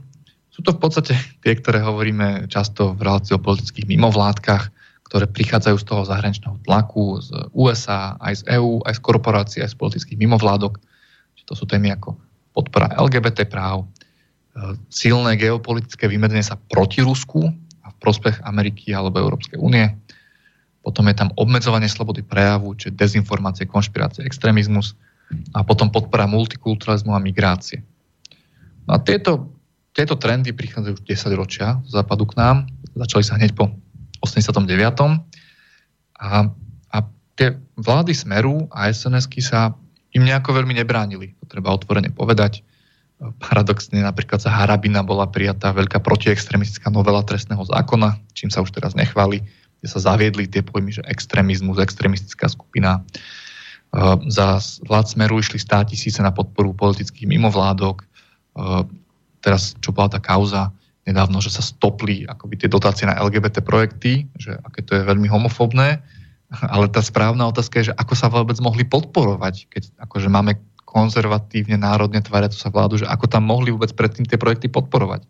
Dokonca aj Duhový Pride dostal peniaze zo štátneho rozpočtu sú rôzne školenia na školách o boji proti dezinformáciám, na ministerstvách sú ľudia z politických mimovládok, e, vláda sa hlási aspoň formálne k multikulturalizmu, k inkluzívnej politike, antidiskriminačný zákon. Čiže ono to prichádza tak z Európskej únie, z týchto nadnárodných štruktúr nie sú nejako extra proti tieto posledné vlády. A na druhej strane nejak tomu extra akože neodporujú, ale nejak ani extra nepomáhajú a vlastne v rámci nejakých možností to trochu vyvažujú. Napríklad neuznali sme Kosovo, máme veľmi zdržanlivý postoj voči sankciám Rus, voči Rusku. Keď tu bola tá diskusia, že teda tak chcú tu Američania tú základňu, tak SNS sa hneď postavila, že nechceme za žiadnych okolností základne. Proti migrácii sa postavili jasne. Môžeme debatovať, čo z toho je akože populizmus a čo z toho je snaha nahnať si nejaké politické body a zakryté kauzy. Je tam aj tento aspekt.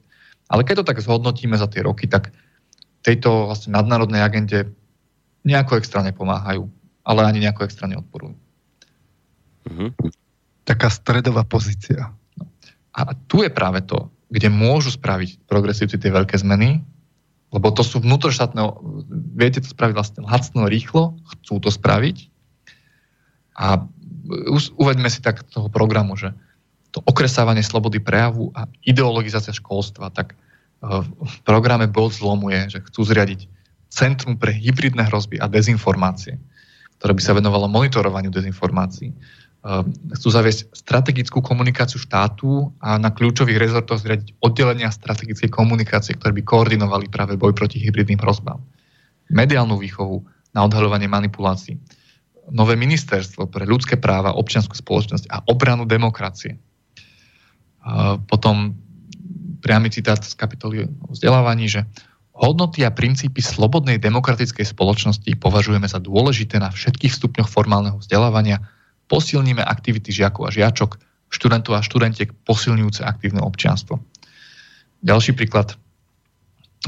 Expertka PS spolu na extrémizmus Irena Biháriová tak nedávno sa pochválila na Facebooku, že špeciálna jednotka policie v rámci NAKA, ktorej zriadeniu napomáhala, že za pár mesiacov odhalila desiatky extrémistických činov na internete.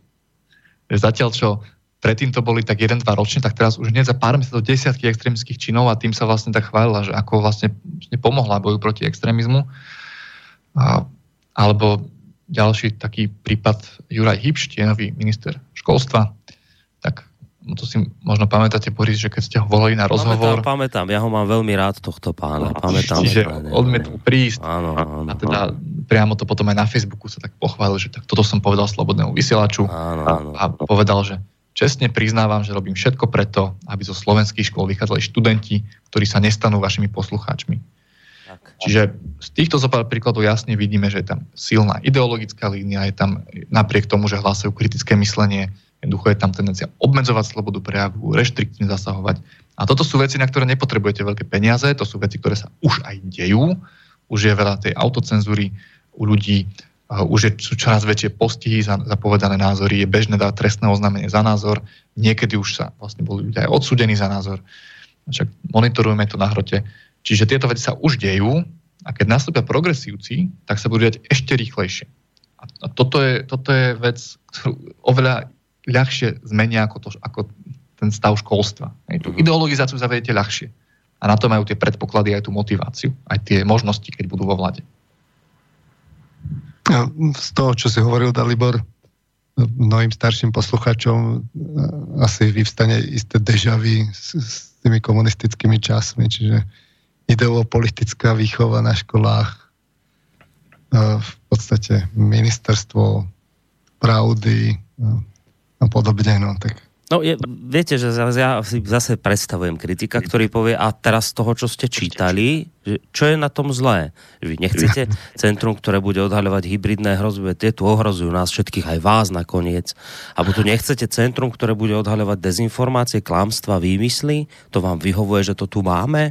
Hej? Že by toto vám presne to povedať. Povedzte mi jednu z tých vecí. inštitúcie, ktorá bude mať patent na pravdu. Desím sa toho.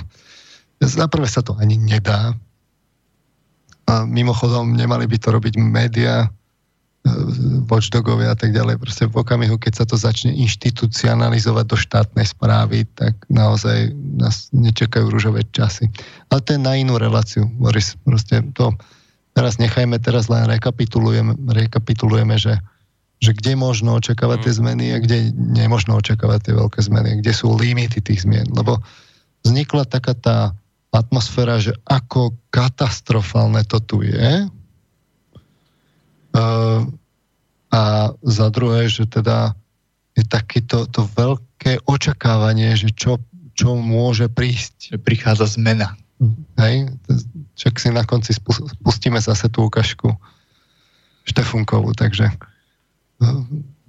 čo, čo všetko môže prísť. Tak my si to tu teraz akože tak v podstate neselektívne uh, prechádzame, lebo si myslíme, že tieto informácie tu mali byť v tých médiách, že toto a toto takto zhodnotené. A samozrejme, uh, zhodnotiť by sa dal programy Smeru, programy SNS-ky, Kotlebovcov a podobne, ale tu je teraz to očakávanie tej veľkej zmeny. Tak, tak to sme si my vybrali a chceme sa na to pozrieť nejako tak s odstupom, s nádladom.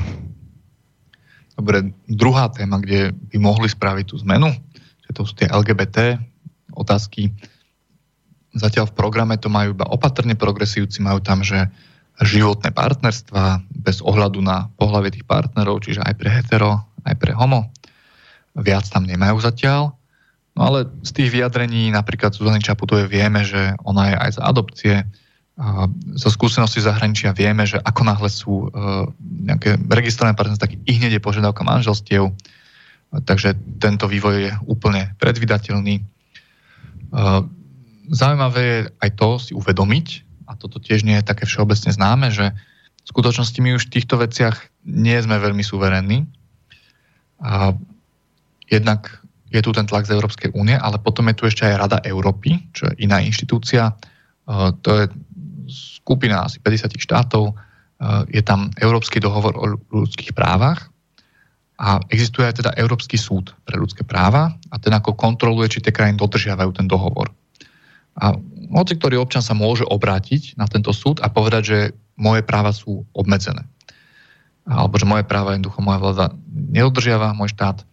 A samozrejme už sa stalo, že nejakí homosexuálni občania teda žalovali svoje štáty, že im neumožňujú uzavrieť partnerstvo alebo alebo manželstva. Tu je veľmi zaujímavé vidieť tie rozsudky.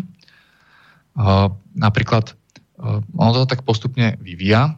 Ten samotný dohovor o ľudských právach, on neobsahuje nič o homosexuáloch. On obsahuje akože právo na súkromie, právo na manželstvo, ale nič sa nepíše špecificky vlastne o, o nejakých homosexuálnych partnerstvách.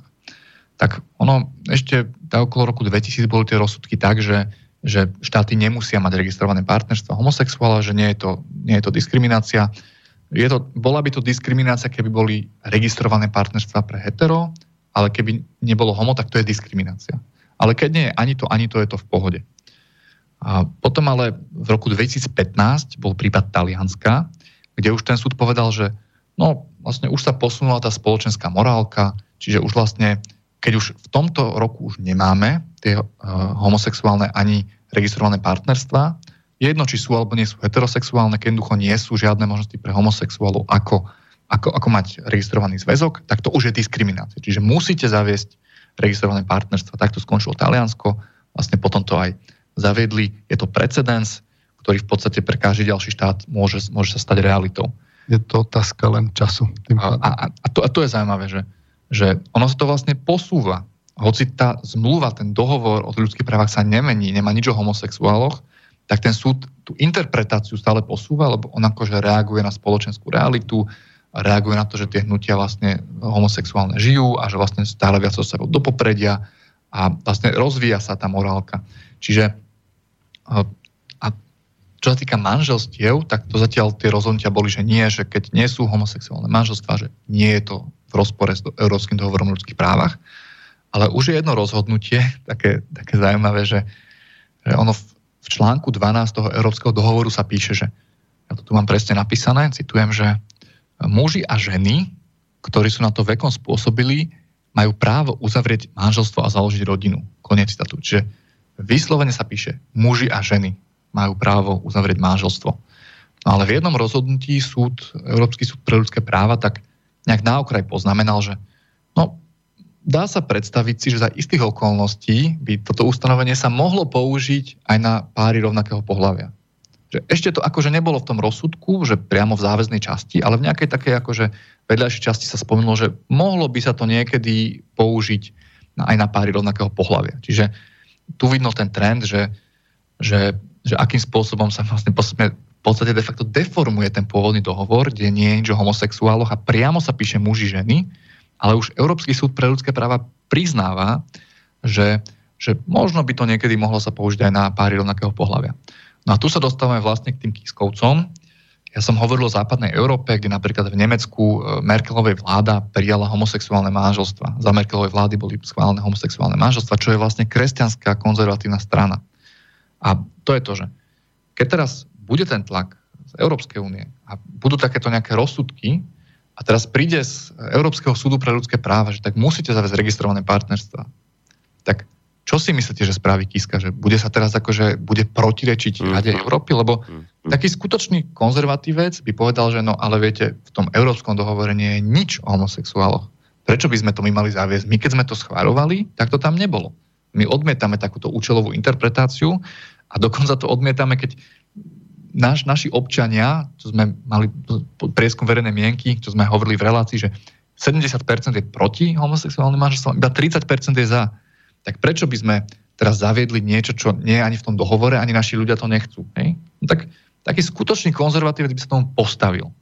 A ja som teda presvedčený, že keď tam bude eh, Andrej Kiska, Alois Lina, tak povedia, že no, Nedá sa, nemôžeme odporovať. Jednoducho, je, to je, sú ľudské práva, my nemôžeme teraz akože sa ísť späť do minulosti a musíme rešpektovať ten európsky konsenzus. Lebo my sme, Euró- my sme proste Európska únia. Chceme byť moderná Rade krajina. Európy, sme moderná krajina rešpektujeme medzinárodné právo, no, no, akceptujeme. Ale keby to bolo na nich, tak samozrejme tak, oni sú proti. Oni sú proti, len teda prišlo nariadenie z vyššej inštancie a z tých dôvodov, ktoré ste popísali, sa to proste musí prijať. Veď sme moderná krajina, ktorá napreduje v ľudských právach, tak tak sa to vysvetlí ľuďom a oni budú z obliga, oni budú čistí a budú, všetko bude v poriadku.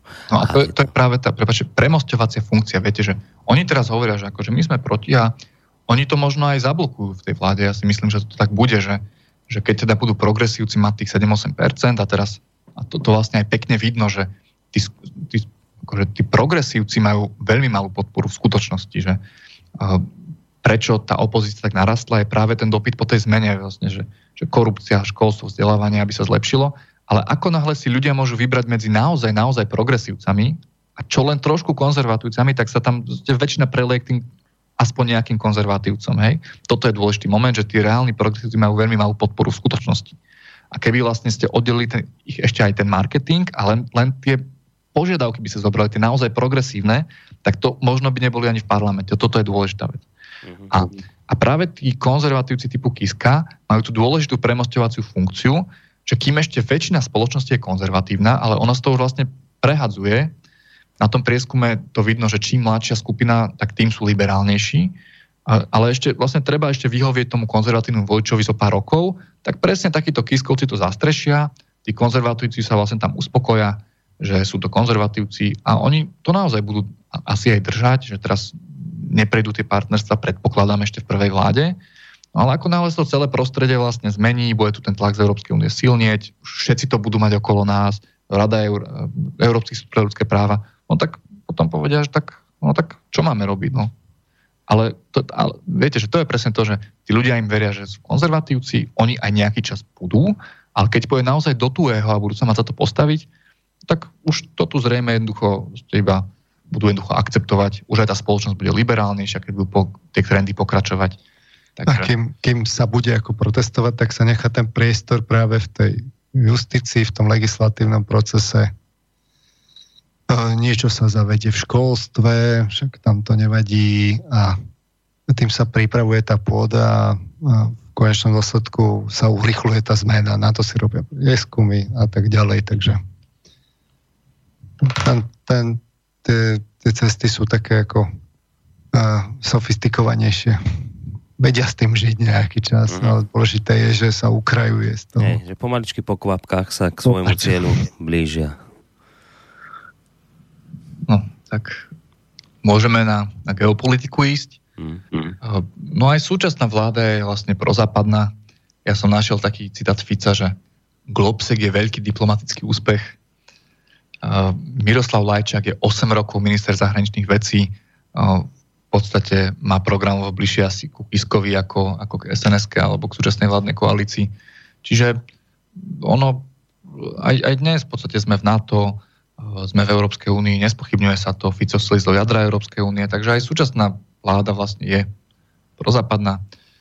Ale v rámci istých možností sa akože snažia to nejak tak vyvažovať a úplne sa neuzavrieť na tú druhú stranu ten Ficov výrok ešte z jeho z prvších rokov vlády, že svet má štyri svetové strany.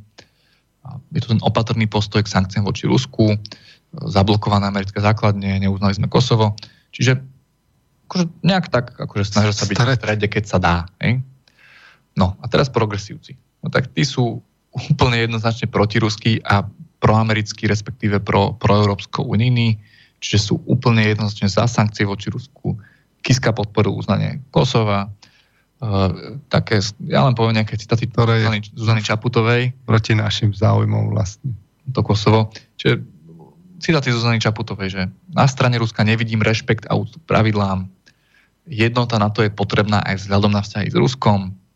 Rusko je bezpečnostnou výzvou pre NATO. Bo dokonca aj priamo povedal, že politiku Vladimíra Putina považujem za hrozbu nielen pre Slovensko, ale aj pre celú Európu Vnímam snahy o podkopanie stability, demokracie a jednoty Európskej únie, či už financovaním extrémistických strán, podporou konšpiračných médií alebo nepriateľskými správdajskými operáciami. Čiže to ani na sekundu nemôžete zapochybovať, že na ktorej strane stojí. Ešte u, u toho smeru ešte môže byť, že by sa nejak, za nejakých okolností priklonil trochu nejaká mena, tak tu je to úplne jednoznačné. No, čiže toľko ku geopolitike. A potom tu máme ešte ten multikulturalizmus, migrácia. V programe to nejak špeciálne nemajú, nezdôrazňujú. Hovoria tam ale o dôslednej ochrane ľudských práv, o odstraňovaní útlaku.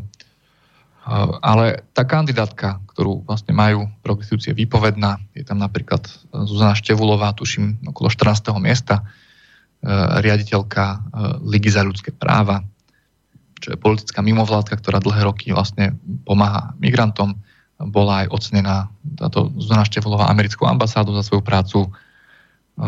Píše na zmečko, samozrejme samé pozitívne veci o migrácii.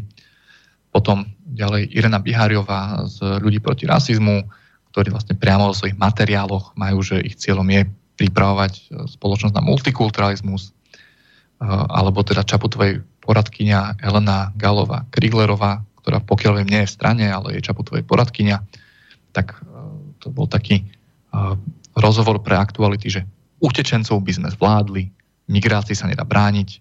A tam okrem iného hovorí, že som sociologička, 15 rokov sa venujem integrácii menšín aj interetnickým vzťahom na Slovensku. Svoju úlohu tak vidím v tom, aby sme Slovensko vnímali rozmanitejšie ako doteraz.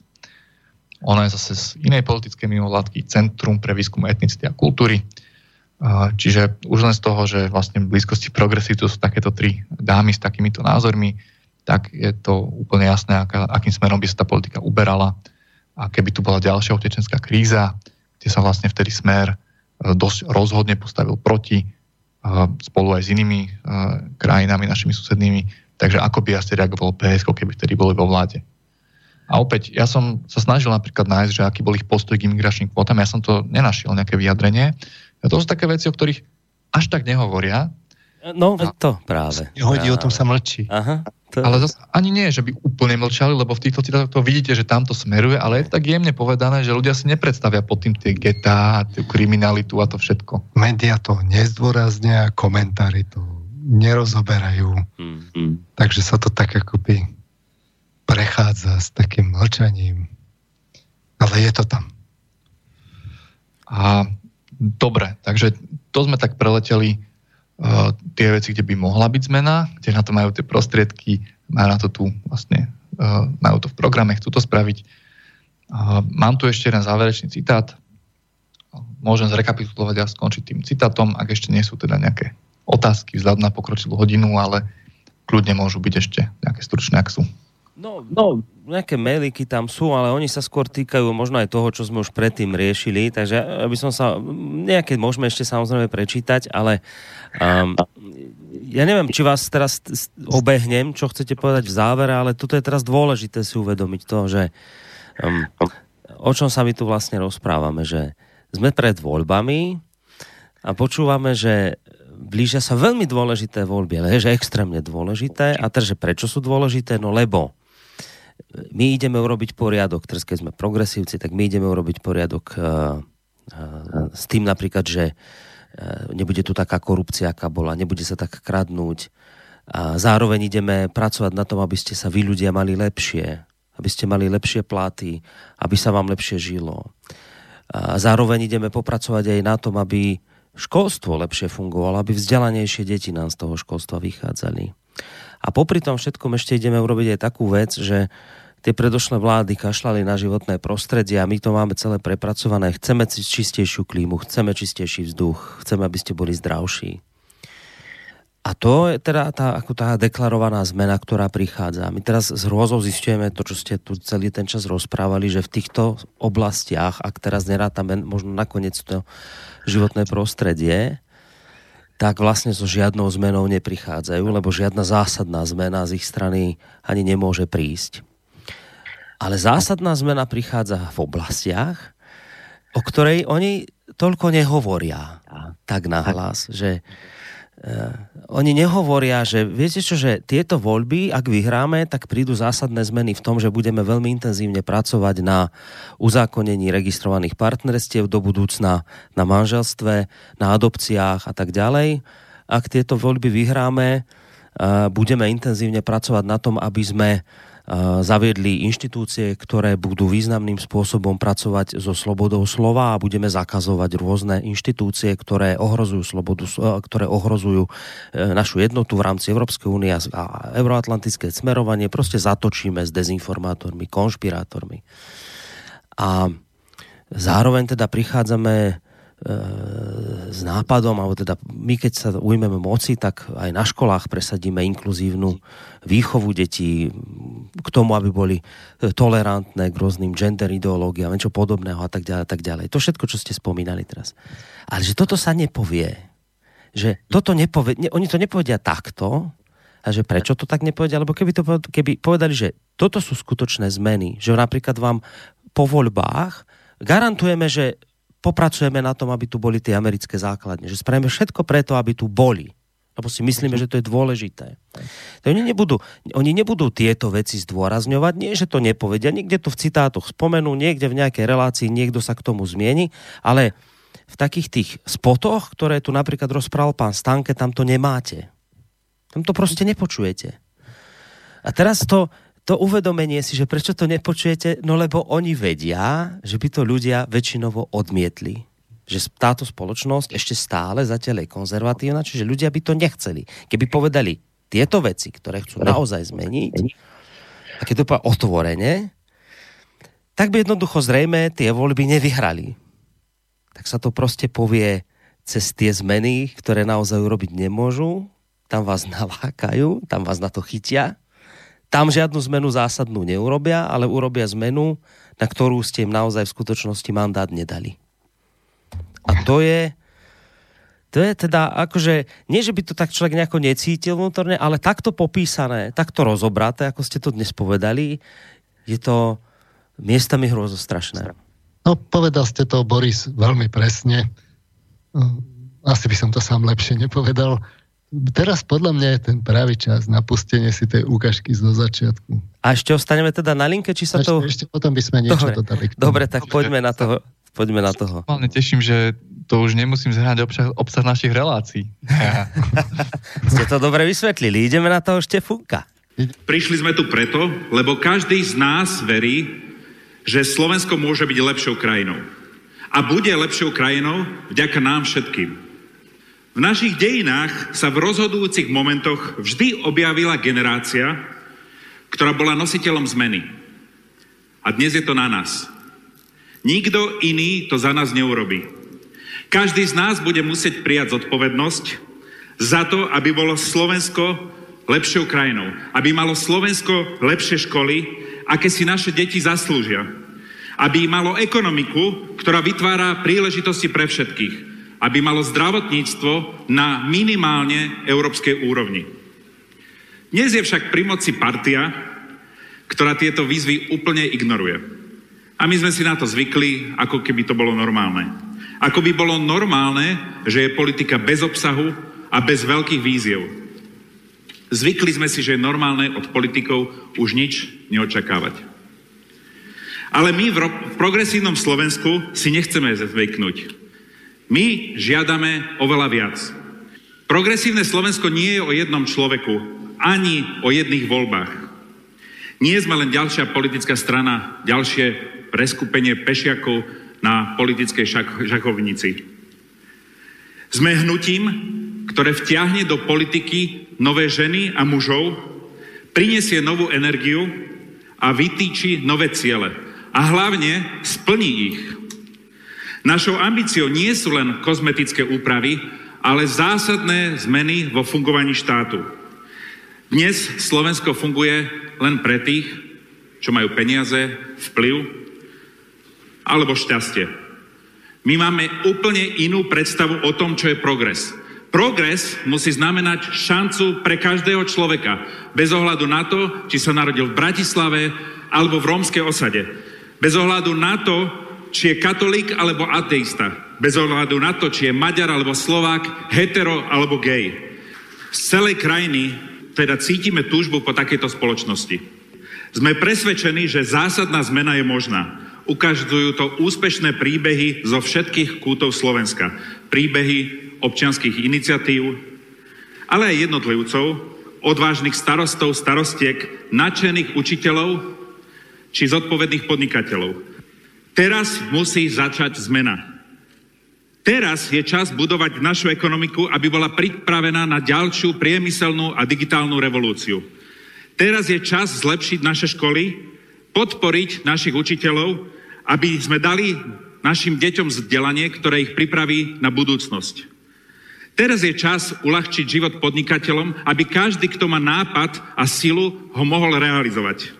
Teraz je čas požadovať, aby každý človek, ktorý pracuje, zarábal peniaze, ktoré mu budú staviť, stačiť minimálne na to, aby zač- zaplatil svoje účty, aby mal plnohodnotný život. Teraz je čas zmeniť policiu a súdy, aby bola spravodlivosť dostupná a rovnaká pre všetkých. Teraz je čas urobiť všetko, čo je v našich silách, úplne všetko, aby sme mohli byť hrdí na svoju úspešnú európsku a ekologickú krajinu. Teraz je čas, kedy to všetko začína, kedy štartuje progresívne Slovensko a kedy môžeme konečne zmeniť Slovensko k lepšiemu. Tak toľko Ivan Štefunko 2018. No, nech sa páči. Tak to zhrnutie základné ste už spravili viac menej za mňa, Boris. Tak ja len tak ešte jeden citát tak úplne na záver uzavriem. Je to článok, ktorý vyšiel na našom portáli hrod.info e, pred prezidentskými voľbami minulý rok, čiže je to už skoro rok dozadu.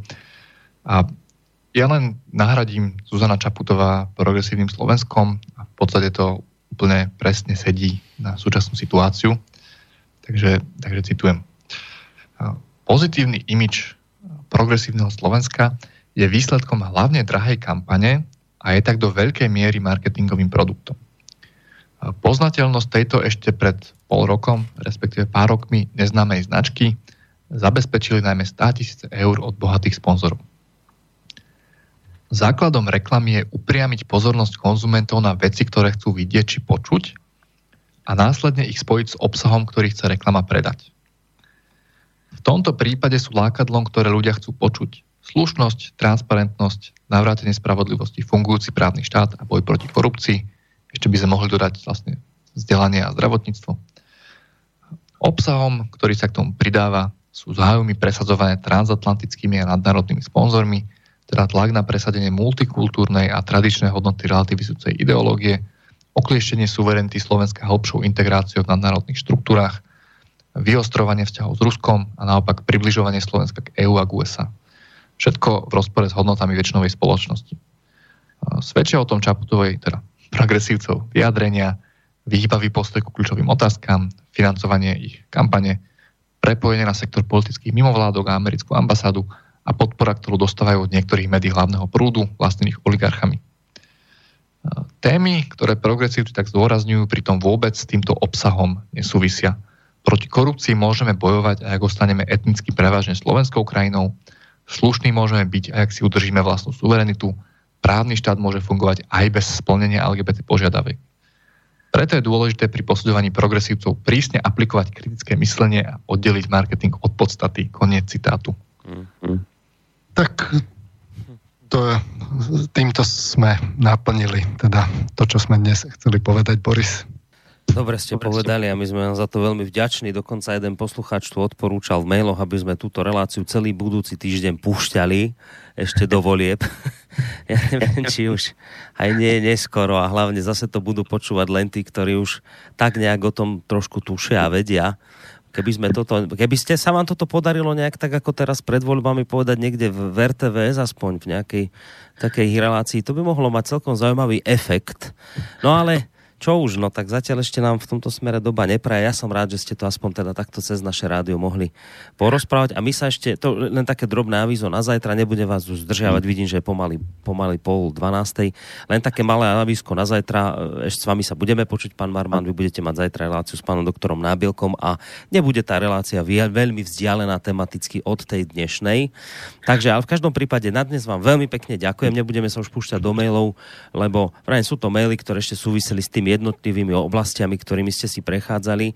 Uh, a aj naozaj vzhľadom k pokročilému času sa s vami už rozlúčim. Verím, že to poslucháči pochopia a nenahnevajú sa na nás. Takže ďakujem vám veľmi pekne za dnešnú reláciu, skutočne špeciálne za dnešnú reláciu vám ďakujem Daliborovi Juráškovi a Petrovi Marmanovi do Bratislavského štúdia. Majte sa pekne do počutia. Ja.